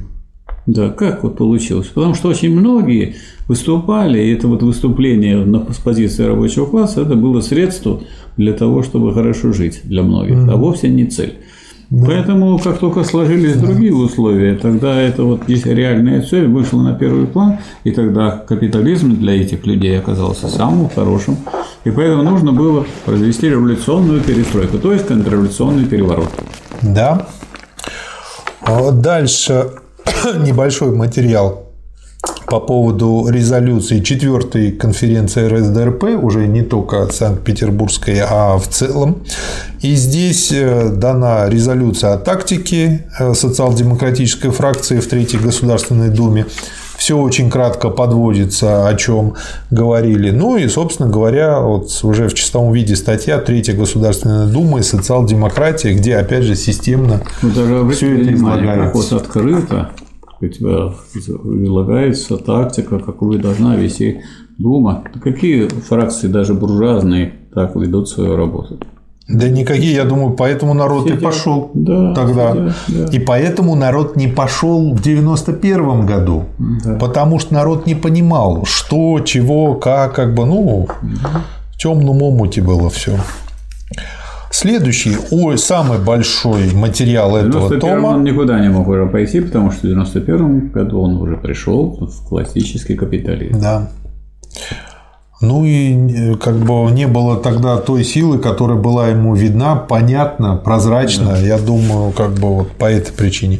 Где-то на 250-300 страниц э, работа называется «Аграрная программа социал-демократии в первой русской революции».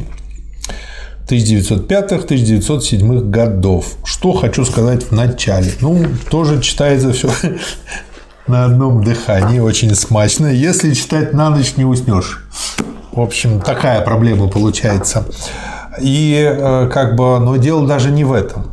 А есть такой э, социолог, э, уже не молодой, Карамурза Сергей, и он написал довольно много об СССР. Как бы я знаю много цифр и статистики Это по младший или старший? старший. Э, Старший же умер уже. Уже умер. Ну, я просто с ним последний раз общался где-то Младший 5-6 лет Владимир. назад.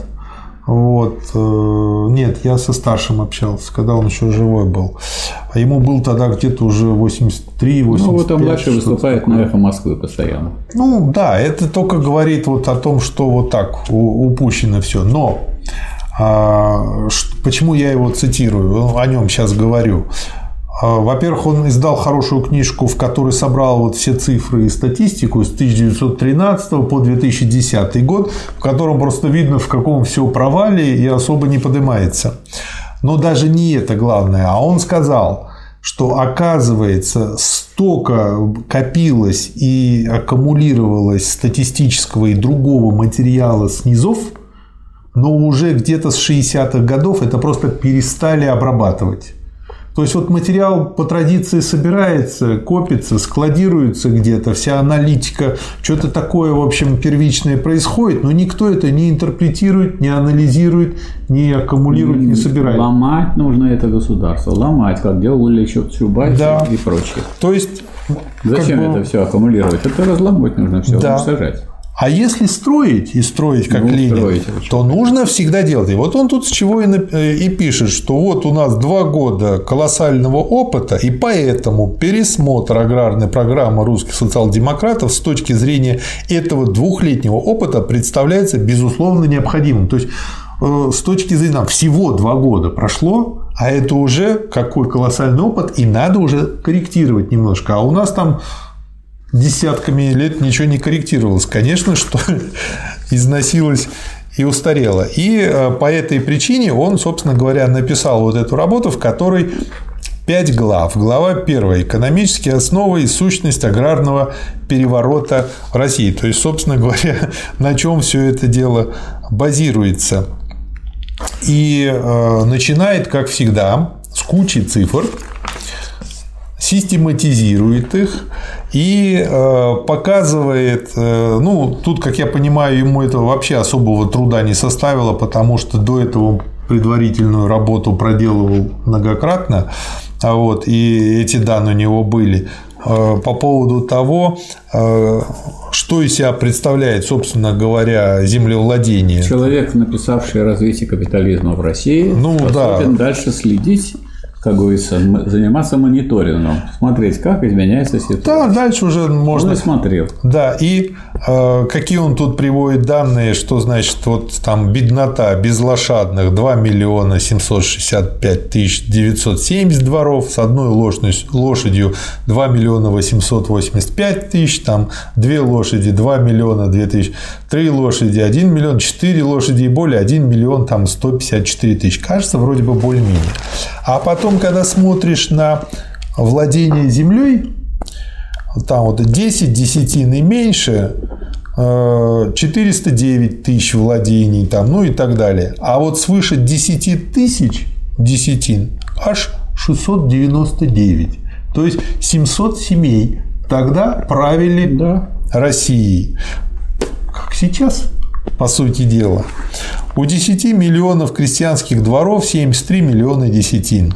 От 28 тысяч благородных и чумазых лендлордов 62 миллиона Все, десятин. все эксплуататорские государства есть власть меньшинства. Да, Это, так сказать, закон. да. Он как бы анализирует это все и показывает, что, собственно говоря, что существует четыре основные группы землевладений, что масса крестьянских хозяйств которые придавлены, которые батрачествуют, небольшое меньшинство среднего, небольшое меньшинство зажиточное и латифундии крестьянские. И дальше он просто анализирует их интересы и говорит, что заранее можно сказать Латифундии земледельческие, да, Да. землевладельцев. Крестьянские. крести- крепостнические латифундии. А вы так сказали он- крестьянские. Крепостнические. А, крепостнические, да. Крестьянские латифундии не. Поэтому я как-то так обратил на это внимание. Да, у меня тоже была латифундия Сейчас, говорит, 23 Крестьянская, да, латифундия 10 соток. сотки, да, была латифундия. А, нет, еще осталось на Украине под Полтавой. Видите? 40 соток было. Ой. И заранее можно сказать с полной уверенностью, что частичные исправления цифр, частичные передвижения пределов той или иной группы не могут изменить сколько-нибудь существенно общей картины. То есть он э, сущностно рисует картину, которая от небольшой передвижки, она, в общем-то, не изменяется. И показывает, значит, дальше. Дальше он показывает, что... Большая передвижка может быть только в результате аграрной революции, а ее нет. А ее нет. И Поэтому он... этот взрывчатый материал копится и копится. Да, И вот он, как говорится, накопился и послужил дополнительным, так сказать, взрывчатым материалом для Октябрьской социалистической революции. Да, там жахнуло, что как не горюй. Скажем, если бы буржуазия была поумнее, она была бы, должна была бы так или иначе разрешить земельный вопрос за счет помещиков, а она решила блокироваться с помещиками против крестьянства. Вы знаете, на эту тему есть такой не очень приличный анекдот, э, высказывание, как бы, если бы у бабушки был член, она была бы дедушкой. Ну, как бы, ну, ну не, я не верю в том, что она может быть поумнее. Вот, видимо, она вот как бы это вопрос от хорошей жизни глупее. Нет, это не от хорошей жизни, а это от социальной тупости. Реакционные классы не могут отстаивать последовательно истину. Не то, что mm. они не могут некоторые mm-hmm. элементы истины добывать, да. а то, что затрагивает те истины, которые затрагивают их положение, ну, истина, которая состоит в том, что надо осуществить переход капитализму затрагивает интересы землевладельцев, феодалов. Да. Поэтому они эту истину не, сказать, не будут поддерживать. И то же самое, то, что нужно осуществить переход от эксплуатации буржуазной к социалистическому строю без эксплуатации, это затрагивает интересы всего класса собственников средств производства. Поэтому никак они не будут эту истину поддерживать. Поэтому они сейчас вот как они говорят, есть удачные, есть неудачные. Если у вас мало денег, вы неудачник. Если у меня много денег, я удачник. Да. Ну, пойду постою чьей-нибудь даче, стану удачливым. Да, удачи будете стоять. И э, он здесь использует один из таких э, приемов, который часто в математике там, используется в доказательствах, что давайте возьмем лучший мыслимый случай. Вот, допустим, вдруг нам удастся поделить так, как именно хотят вот крестьяне, чтобы вот по максимуму удовлетворить как бы всех и вся. Ну и рассматривают различные возражения, которые могут быть в этом случае. Вот. И э, как бы, собственно говоря, э, дальше он просто-напросто э, говорит, что Говорят и кадеты, и трудовики преимущественно о том, сколько земли требуется для крестьян по той или иной норме в кавычках, вместо того, чтобы говорить о гораздо более конкретном и живом деле, сколько есть земель, которые могут быть экспроприированы. Первая постановка вопроса затушевывает классовую борьбу, вторая постановка весь центр тяжести вопроса переносит на классовую борьбу, на классовые интересы э, на, на классовые интересы определенного землевладельческого слоя, всего более представляющего крепостнические тенденции. После вот этого его анализа он получает как бы следующую картину. Вот вы видите, вот сейчас мы угу. сделаем минутную остановку. Можно сказать, что вот уже из этого изучения Ленина, угу. а вы же находимся на 16 томе, ясно, что что такое полное собрание сочинений. Это летопись это научное, строго научное да. описание хода классовой борьбы. Да. В которой имеются политические партии, есть фигуры, есть противоположные тенденции, есть обстоятельства. То есть, скажем, зачем нужно такое последовательное а, изучение ленинизму? Для того, чтобы видеть, как мы дошли до жизни такой, то есть понимать, что нынешнюю борьбу нельзя понять, если вы не знаете хода предшествующей борьбы. А вот ход предшествующей борьбы, по крайней мере, до 2020 года, до 22 года изложен в сочинениях Владимира Ильича Ленина. Да. Ну и вот по поводу этого лучшего мыслимого случая он, значит, резюмирует. Одним словом, как бы различно не смотрели помещики, чиновники, буржуазии, крестьянство и пролетариат на задачи условия преобразования, все намечают ту же тенденцию – переход крупнопомещичьих земель наиболее нуждающемуся крестьянству. И по большому счету уже дальше дискуссия идет по тому, как должен произойти этот переход. И, например, то, что предлагают э, кадеты, э, резюме по их предложению Ленина следующего. Размер крестьянского надела 8 десятин. Берется голодный то есть на него не проживешь. Размер принудительного отчуждения, в кавычках, у помещика берется ничтожный. Чтобы произвести такое принудительное отчуждение, надо, чтобы помещики принудили крестьян, как это было в 1861 году.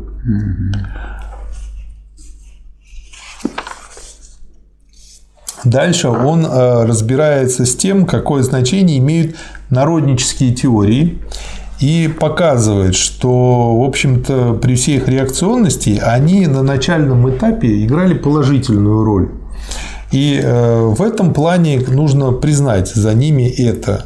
Ну, и он указывает на то, что ошибка всех народников состоит в том, что, ограничиваясь узким кругозором мелкого хозяина, они не видят буржуазности тех общественных отношений, в которые вступает крестьян, из оков крепостничества. Ну, у нас в народнике и сейчас есть, вот КПРФ все время говорит о народовласти. А ну, что такое народ? Народ, да. Ленин объясняет, это А, рабочие, и Б, мелкая буржуазия, то есть мелкие хозяйчики, работающие на рынок. А что характерно для мелкой буржуазии? Она вообще трудящаяся. Да. Но она трудится своими средствами производства, а раз она работает на рынок, то и главное ее стремление – стать настоящим хозяином, стать буржуа. Поэтому партия, которая выступает с позиции всенародности и народности, а не позиции рабочего класса, партия. она нет, она мелкобуржуазная партия с тенденцией к превращению в буржуазную. Да. И с другой стороны, он отмечает ошибку некоторых марксистов, которая состоит в том, что, критикуя теорию народников, просматривают ее исторически реальное, исторически правомерное содержание в борьбе с крепостничеством критикует и справедливо критикует трудовое начало и уравнительность как отсталый реакционный мелкобуржуазный социализм и забывают, что эти теории выражают передовой революционный мелкобуржуазный демократизм, что эти теории служат знаменем самой решительной борьбы против старой крепостнической России. Ну, имеется в виду в то время. Да, в то время. Да. В том-то и дело, что вот то есть нынешние такие же теории, которые сейчас появляются, уже совсем являются реакционными. Да. И вот здесь я как бы для себя отметил, э, что во многих фильмах советских, там вот 60-х и дальше годов, там э, фраза, что всем поровну, подавалась как социалистическая. А вот из этого текста следует, что фраза «всем поровну», вот эта вот уравнительность, это не про социализм. Это, конечно. Да, да. То есть очень часто получается э, в художественном виде ругали социализм как бы за то, что социализмом Потому не являлся. Редко какая птица долетит до середины Днепра. Да. Редко Ох. какие люди дочитают до государства революции, где Ленин прямо написал, что справедливость и равенство первая фаза коммунизма дать не может, неравенство остается, и неравенство несправедливое. Один при распределении по труду один здоров, другой болен. У одного мало детей, у другого много, а платят поровну. Поэтому это несправедливо. Ну вот это опять вопрос о том, почему мы затеяли такое с вами предприятие, потому что только при таком чтении, при таком подходе, когда вы берете в развитии по существу летопись всей классовой борьбы, вы можете научиться тому, как действовать и в современное время. Потому что человек учится еще на опыте борьбы историческом. Если да. он этого опыта не приобрел, то он тогда учится на своих ошибках, часто трагических. Да. А, я долго искал ту птицу, которая не может до середины Днепра долететь, даже если вот э, в момент разлива его взять. Это, это уж такая гипербола, как бы, ну, классно, звучит хорошо, нравится. А дальше тут Ленин э, описывает, собственно говоря, что существует э, два, две формы э, развития. Первое – буржуазное развитие на селе, аграрное, может идти, имея во главе крупные помещичьи хозяйства, постепенно становящиеся все более буржуазными. И второй вариант – оно может идти также, имея во главе мелкие крестьянские хозяйства, которые революционным путем удаляют из общественного организма народ с крепостнических латифундии.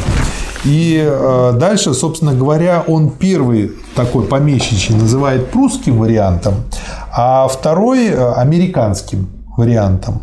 И э, он очень подробно как бы останавливается на том, кого нужно нам поддерживать. И говорит о том, что социал-демократы, естественно, должны поддерживать второй вариант, американский. Объясняет, почему. Потому что как бы в данном случае крестьянство беднейшее как раз-таки на нашей стороне выступает, и мы ему помогаем довести буржуазную революцию до э, предела э, ее развития. Но дополнительно к этому он еще описывает, что благодаря нашим размерам Ведь мы все-таки не Пруссия там какая-то, и даже там не Америка какая-то.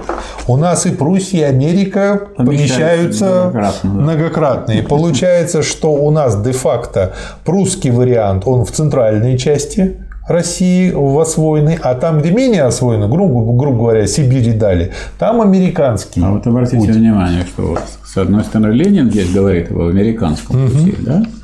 А с другой стороны Сталин тоже обращается так сказать, да. к опыту так сказать, американскому, опыту да. быстрого развития и говорит, что нам нужна, нужно соединить русский революционный размах угу. и американскую деловитость. Угу. А да. Ленин вот говорит, да. что надо не по прусскому идти, по помещичьему пути, а по тому пути, который является американским, который быстрее э, приводит к развитию капитализма. А уже развитие капитализма позволяет совершать социалистическую революцию.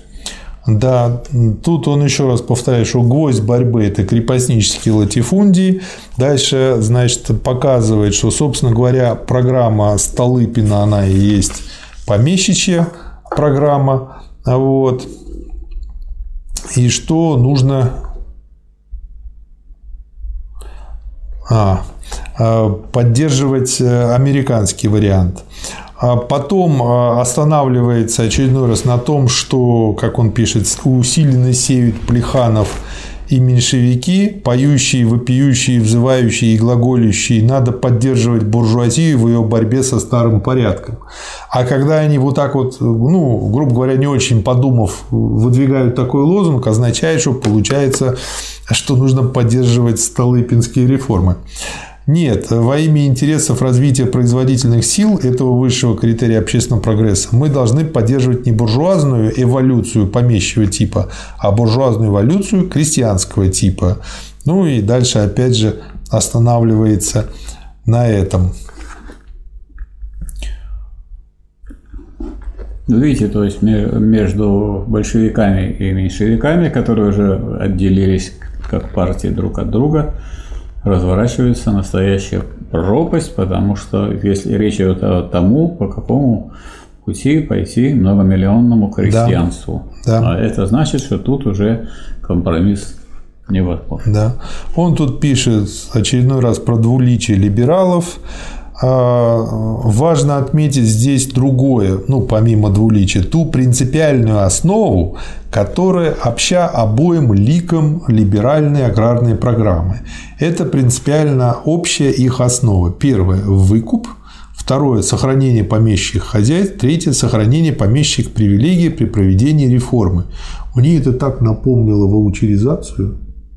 Были цеховики, которые накопили денег – у которых была возможность, собственно говоря, выкупить все да. эти ваучеры.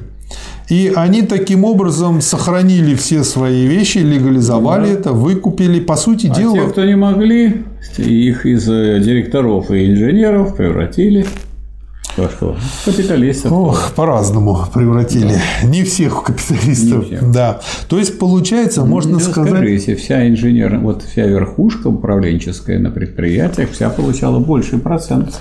Да, но там э, чем рабочие. просто были разные люди. Кто-то... Нет, не в людях дела, больший процент. Вот управленческая верхушка получила больший процент, когда э, акционерное общество делает. Это Акционирование, да. так называемое. Это да, но потом просто более порядочные люди все равно бы вымылись оттуда, как правило. Ну, это и есть, это естественно. Да. И я просто что подумал, получается, тогда у нас наш капитализм, который в 90-е насаждался, он, по сути дела, по помещичьей схеме прошел. Да.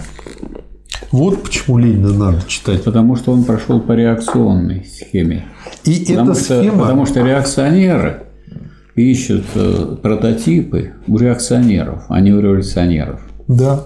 Потому и... что такие вещи, как такие люди, как Чубайс там, или Ельцин, которые являются реакционерами, и Хрущев, они ищут, конечно, сказать, себе подобных в лице тех людей, которые представляют собой не революционеров, а реакции. То есть, получается, вот это и есть причина, потому что еще Ленин указывал, что если развивается капитализм по помещичьей этой схеме, то это идет наиболее долгое, наиболее изнуряющее развитие, высасывающее из народа все силы, которые... Богатые хотят, чтобы бедные у них выкупили землю. Это же да. смешно с точки зрения, да. как могут бедные выкупить у богатых. И вот получается, это, это невозможно. Почему у нас сейчас так, как у нас сейчас. Да. То есть, как бы, чего тут искать? Как бы понятно. Ну и дальше он тут описывает, что кадетная аграрная программа идет по линии Столыпинского. понятно тут, что этим надо заниматься, что Ленина, да. чтобы ну, вот это все прочитать, изучить, да. Надо потратить силы и время. А можно потратить все наше богатство, которое было накоплено можно. за десятилетия, и уничтожить социализм, Советский Союз, только потому, что некоторые товарищи хотя бы даже в руководящих креслах не взяли на себя труд вот проделать ту работу, которой мы с вами, уважаемые зрители, занимаемся сейчас. У Ленина дальше Тут есть фраза про то, что как бы не гарантии, но, по крайней мере, э, чем-то близким к этому, для того, чтобы интересы класса проводили жизнь, нужно, чтобы представители класса, которых мы всегда можем отозвать, были на всех управляющих местах. Кто у нас Ельцин, колхозник? Кто у нас Горбачев, колхозник? У нас Ельцин, строитель. Но они все равно мелкобуржуазный слой. Да. Поэтому получается, вот у них вот это мышление изначально э, заложено было мелкобуржуазное, и поэтому они так и мыслили. Мелкобуржуазное – это мышление карьеристов. Карьеризм – это явление мелкобуржуазного. Не то важно, что я делаю, а то важно, что я буду за это иметь. А для того, чтобы это да. иметь, я должен ну, более высокое кресло занять. Борьба за местечки – вот что было характерно для карьеристов. Ну, а для бюрократов закоренелых, они, скажем, которые вверх не могут пойти, им главное держаться за кресло, да. так сказать, сказать, железными руками. Да, и вот получается, что там есть э, как бы две такие доминанты. А, кадетская аграрная программа, которая синхронизируется со Столыпинской, и у представителей крестьянства, то есть у трудовиков, социал-народников и части у эсеров, мы видим в обеих думах, несмотря на многочисленные колебания и шатания, совершенно ясную линию защиты интересов крестьянства против помещиков. И дальше он пишет, что разделительная линия проходит между кадетами и трудовиками. Определяют эту линию интересы двух основных классов русского общества, борющихся из-за земли, помещиков и крестьянства. То есть вот это просто обалденный э, пример анализа классового. Я бы сказал, замечательный. Замечательный. Мне оба слова нравятся. Ну, потому что обалденный как бы сознание затемняет, а замечательный просто его сознание развивает. Ну да, но зато смачно получается, звучит хорошо. Смачно можно заменить на изумительно. Мне у Высоцкого просто нравится. Слова выходят яростно смачные. Сочно. Тоже говорят. Да. Я Сочный, смачный, да. Вы у Ленина слово смачно не найдете. Я Высоцкого его нашел. А у Ленина нет. Мне нравится. А у Ленина не нашли. Хотя, как бы. А у Ленина хороший русский язык. У Высоцкого тоже. Хотя в Высоцком очень нет, много мелкобуржуазного. Много да. всяких там. Много. Согласен, много. Но есть э, бриллианты. А как говорил Маяковский, а я себя под Лениным чищу, чтобы плыть в революцию дальше. Я боюсь этих строчек тысячи, как мальчишкой боишься фальши. Да. Сейчас. Дальше, в этой же главе про мотивацию кадетов. Обычное либеральное и либеральное народническое рассуждение наших экономистов. Строится оно так, что из него получается вывод. Будь достаточное количество пригодных для переселения земель, можно было бы и не трогать крепостинических латифундий.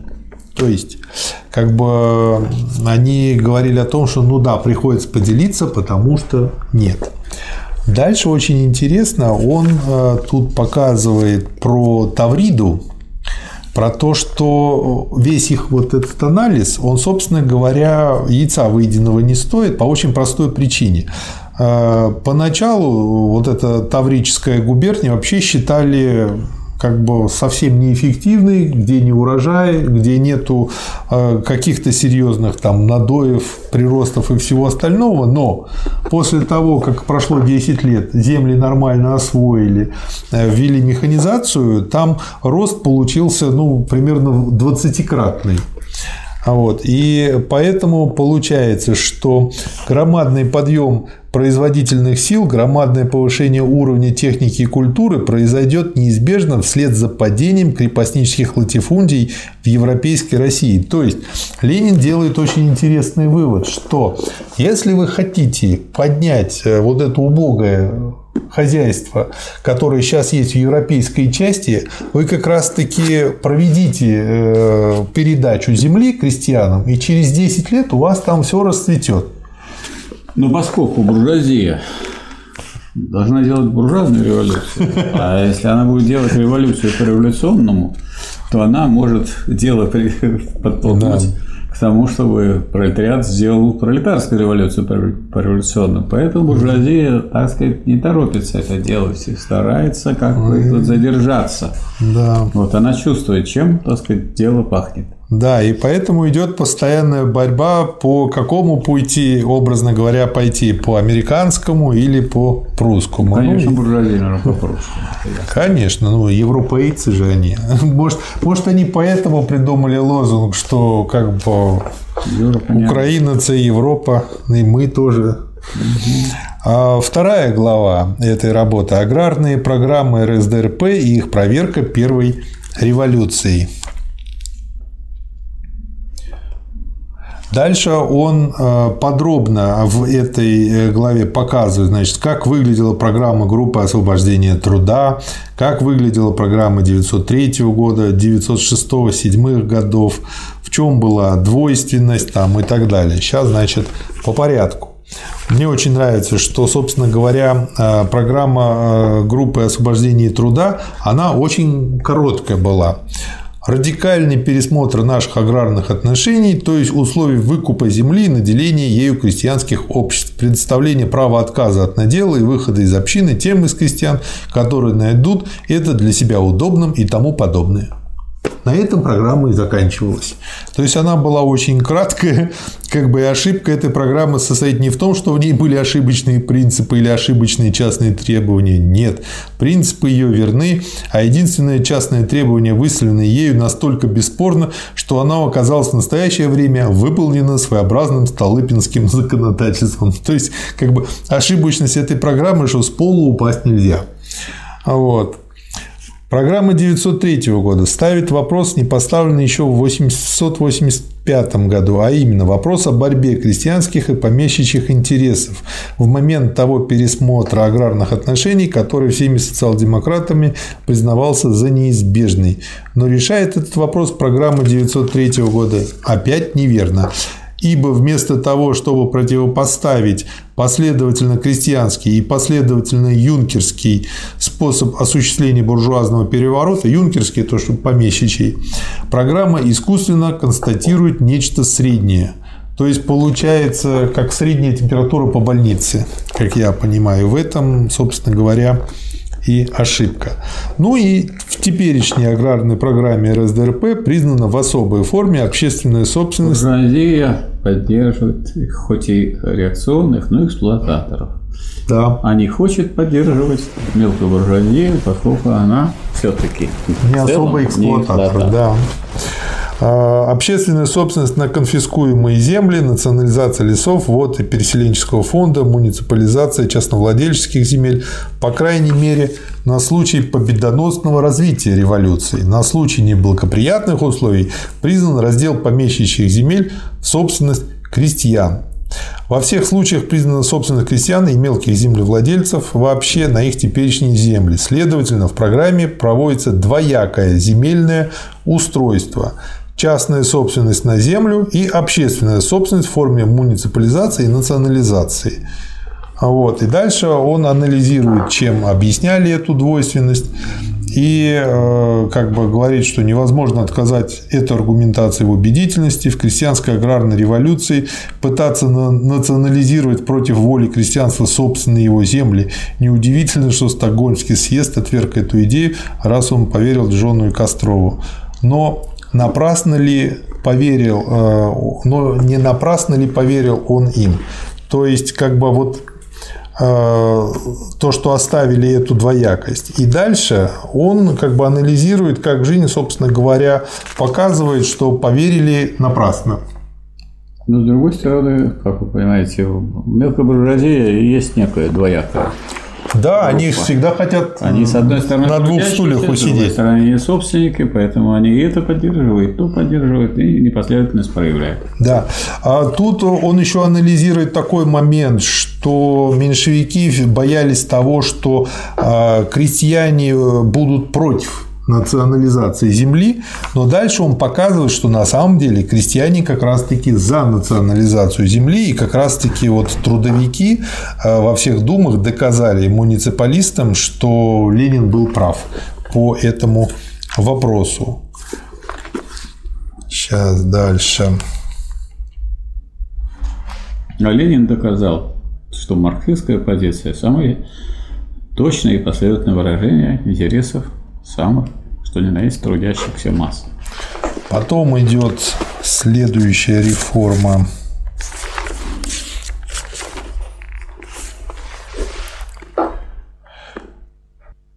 Взгляните с указанной точки зрения на аграрную эволюцию России со второй половины XIX века. Что такое наша великая крестьянская реформа? Отрезка земли у крестьян, переселение крестьян на песочки, введение при помощи военной силы, расстрелов и экзекуций новых земельных порядков. Это 1861 год. Это первое массовое насилие над крестьянством в интересах рождающегося капитализма в земледелии. Это помещичья чистка земель. Дальше. Столыпинская реформа аналогичная помещичья чистка земель через выкуп. Вот. А что такое трудовическая национализация земли в русской революции? Это крестьянская чистка земель для капитализма.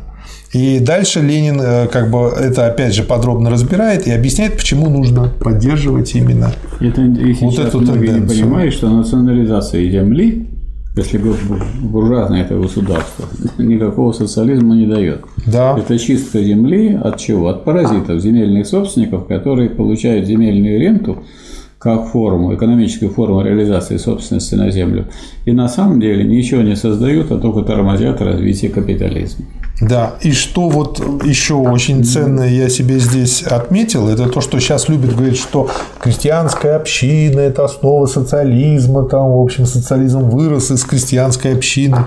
Значит, итак, Крестьяне ясно и решительно высказались против старой общины за вольные товарищества и за землепользование отдельных лиц. Нету никакого крестьянского, его, по крайней мере, тогда уже не было.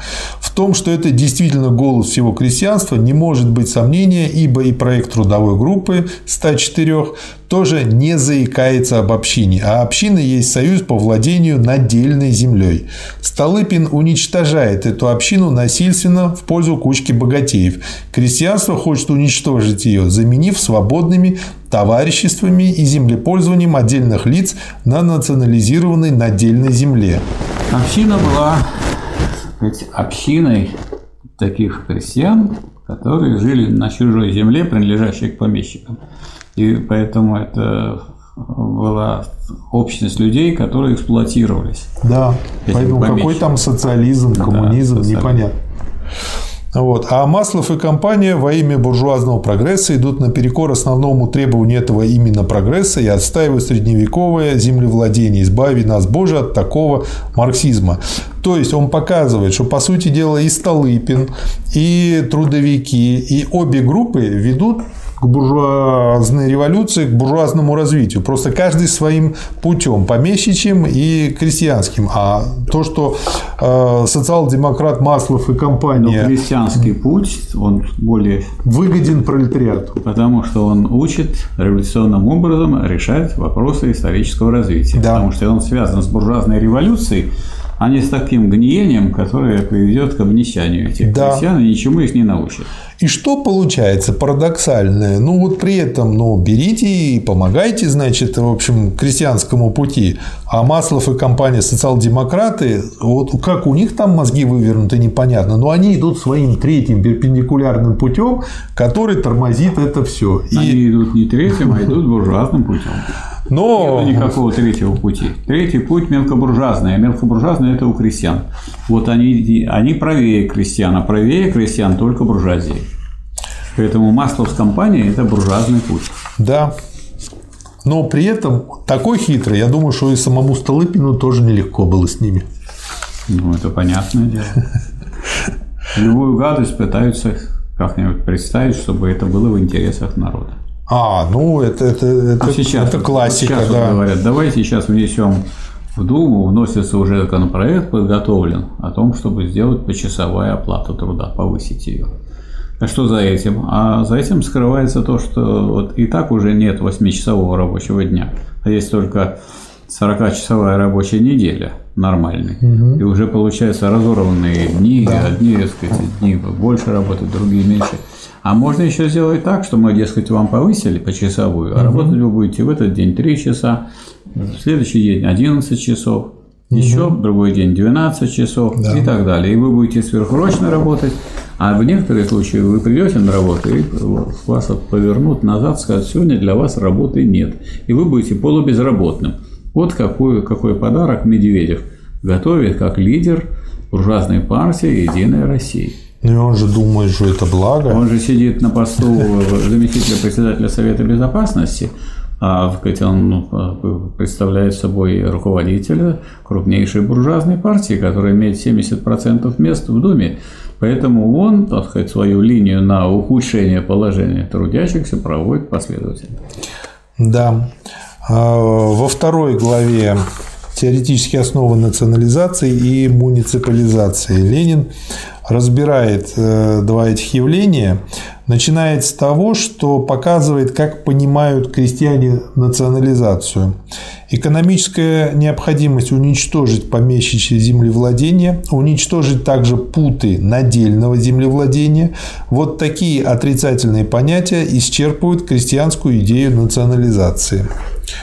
А дальше, как это понимают народники? Для народника переживаемый аграрный переворот есть переход от крепостничества, неравенства, угнетения вообще к равенству и свободе. И только.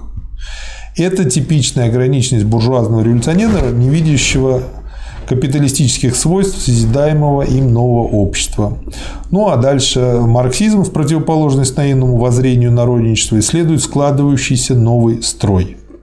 Дальше расписывает, как это происходит. Следовательно, понятие Ну, какое национализации... новое общество создали после 1961 года? Капиталистическое. Да, Что тут новое? да. То есть, если вы пойдете против общественной собственности, то ни к чему новому не придете, а придете только к старому. Да. И, да, и дальше, показывая, как, как рассуждает э, марксизм, Ленин приходит к тому, что, следовательно, понятие национализа- национализации земли, сведенное на почву экономической действительности, есть категория товарного и капиталистического общего, общества. А потом он постепенно переходит к теории ренты, и, собственно говоря, а, показывает, что многое, чего не видят народники, связано с тем, что вот Маркс различает ренту двоякого вида – дифференциальную и абсолютную. И э, они просто-напросто не замечают э, как бы один вариант э, ренты, и по этой причине совершают свои ошибки.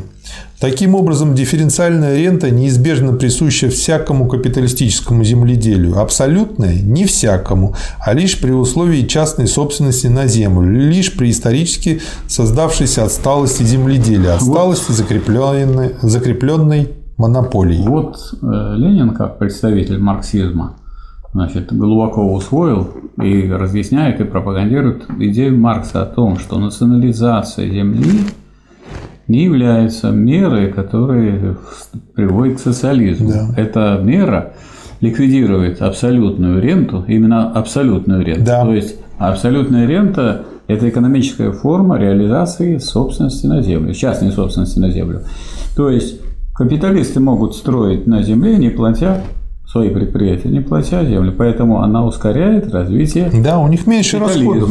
Меньше расходов, да. норма прибыли повышается, капитализм развивается быстрее. Вот и все. Да.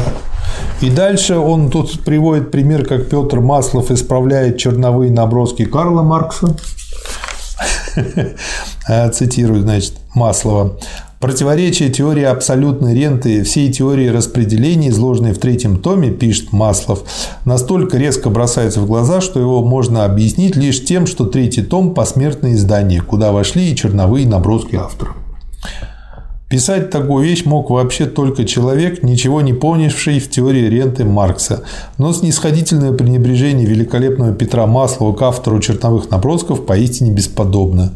Этот марксист выше того, чтобы считать необходимым для поучения других людей ознакомиться с Марксом, проштудировать хотя бы вышедшие в 1905 году теории прибавочной стоимости, где теория ренты разжевана, можно сказать даже для Масловых.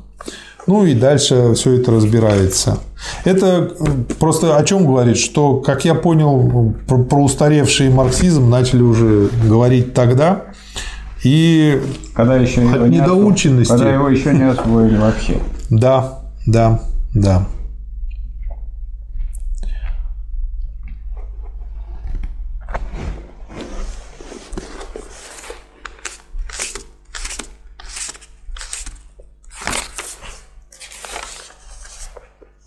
Дальше здесь э, очень хорошо про мещанский социализм, критика частной собственности на землю в думских речах, пропагандистской агитационной литературе и так далее велась только с народнической, то есть мещанской квазисоциалистической точки зрения. Ну и дальше это все расписывается.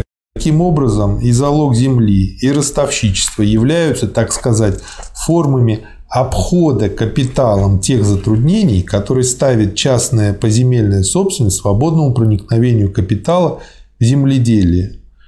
То есть э, получается, что можно, конечно, построить преграды, но капитал все равно это обойдет, используя более современные методы. Это мелкобуржуазная иллюзия. Следовательно, отмена частной собственности на землю есть максимальное, какое только возможно в буржуазном обществе, устранение всех и всяческих загородок мешающих свободному применению капитала к земледелию и свободному переходу капитала из одной отрасли производства в другую. Свобода, широта и быстрота развития капитализма, полная свобода классовой борьбы от падения всяких лишних посредников, делающих земледелие похожим на патагонную промышленность. Вот что такое национализация земли при капиталистическом Это прогрессивные меры, ускоряющие развитие капитализма. Да. Да. Дальше он также рассматривает э, различные препятствия, э, потом э, как соотносится крестьянин и помещик, три вопроса, которые могут возникнуть при разделе земли и так далее тому подобное. Следующая глава, четвертая. Политические и тактические соображения. Сейчас. Политические и тактические соображения в вопросах аграрной реформы.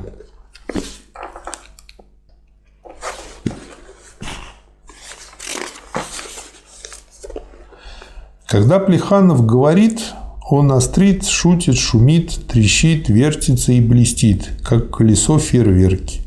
Но беда, если такой оратор точно запишет свою речь, ее подвергнут потом логическому разбору.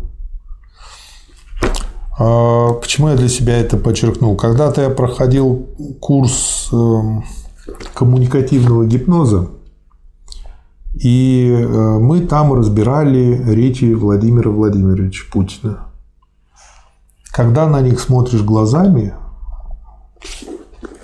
то все, раз, все точки над «и» автоматически расставляют, так же, как с речами Плеханова. Но когда их слушаешь, и воспринимаешь ушами, они производят совсем другое впечатление. Вот. Поэтому, наверное, да, нужно, как бы это просто очень хороший метод взять, записать чужую речь и спокойно потом ее проанализировать. Это поможет э, найти все глупости и не повторять их. Мы не в состоянии по своему желанию вызвать социалистический переворот на Западе, эту единственную абсолютную гарантию от реставрации в России. А здесь в первую очередь шла дискуссия по поводу боязни и возможности реставрации, ну, вот и меньшевики как раз на это уповали. В духе той теории, что революция первоначально возможно в одной стране. Да. Потому что никак да. вы не можете сказать, вызвать эту революцию, потому что революция не, за, не производится по заказу. Да. И нельзя никаким решением хотя бы какого-нибудь конгресса революционеров международного получить международную революцию. Да, и поэтому, в общем-то, не гарантией, но как бы затруднением для реставрации будет дальнейшее последовательное развитие революции. И нужно да. Ставить именно на это. Дальше он анализирует национализацию и муниципализацию, и почему муниципализация – это помещичий вариант, а национализация – это, грубо говоря, крестьянский вариант. Очень интересный материал по поводу казачьей муниципализации показывает, насколько э, были, значит, э, реакционные казаки тогда. А, опять же, разбирает это все э, с разных сторон. Пятая глава, посвященная прениям.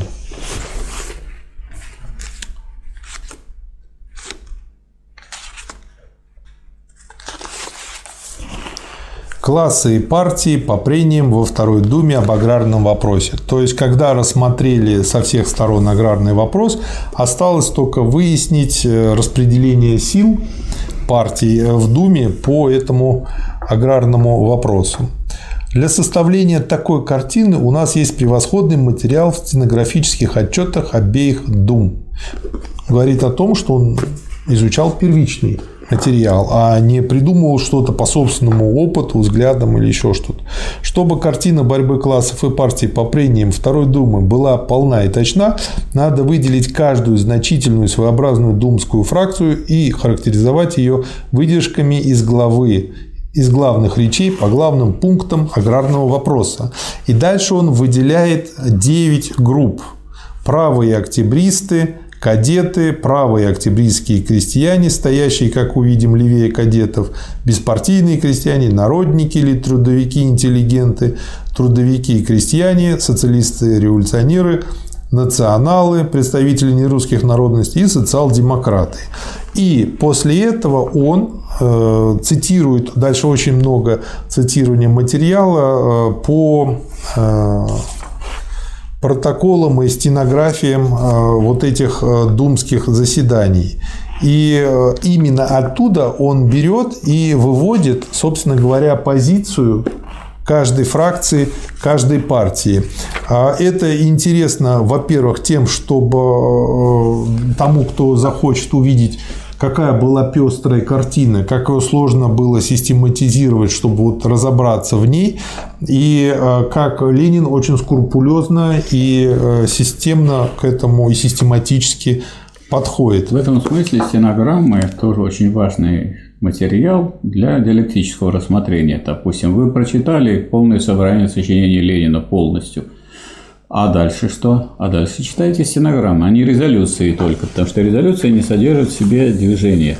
Да. Они есть некоторые готовые результаты, а вы хотите научиться борьбе. Если вы хотите научиться борьбе, читайте сказать, стенограммы съездов, стенограммы съездов, пленумов, конференций, и тогда вы будете видеть, какая шла борьба, за что шла борьба и кто на какой стороне, и как надо действовать, и извлекать уроки из этого опыта. Да.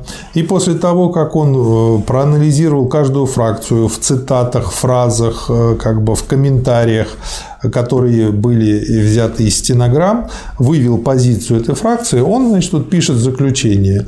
Аграрный вопрос составляет основу буржуазной революции в России и обуславливает собой национальную особенность этой революции. Сущность этого вопроса составляет борьба крестьянства за уничтожение помещичьего землевладения и остатков крепостничества в земледельческом строе России, а следовательно во всех остальных и политических учреждениях ее.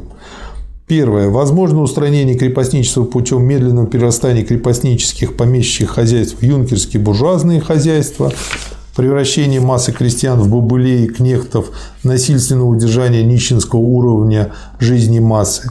Другой путь, второе развитие, мы назвали американским путем развития капитализма, в отличие от первого прусского. Но это необходимая и неизбежная ломка возможного интереса крестьянской массы, а не помещичьей шайки. Он это все резюмирует и анализирует ошибки, которые были в программе социал-демократии, и э, что дальше делать, как бы как сейчас э, формулируется, собственно говоря, основная задача в этом вопросе. Ноябрь-декабрь всего лишь два месяца 1907 года.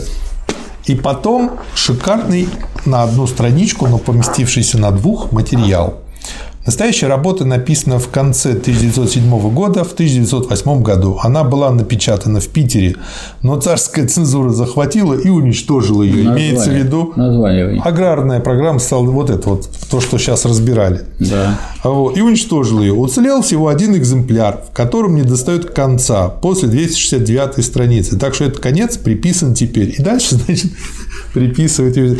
Для чего я это читаю, почему об этом говорю? О том, какая острая была борьба. Уничтожили весь тираж, кроме одного экземпляра.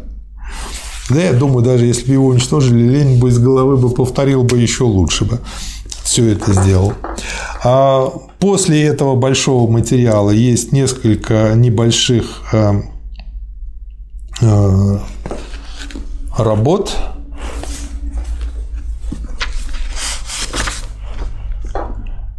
Один, э, одна из них, э, на которой хочу остановиться, это оценка Маркса либералами.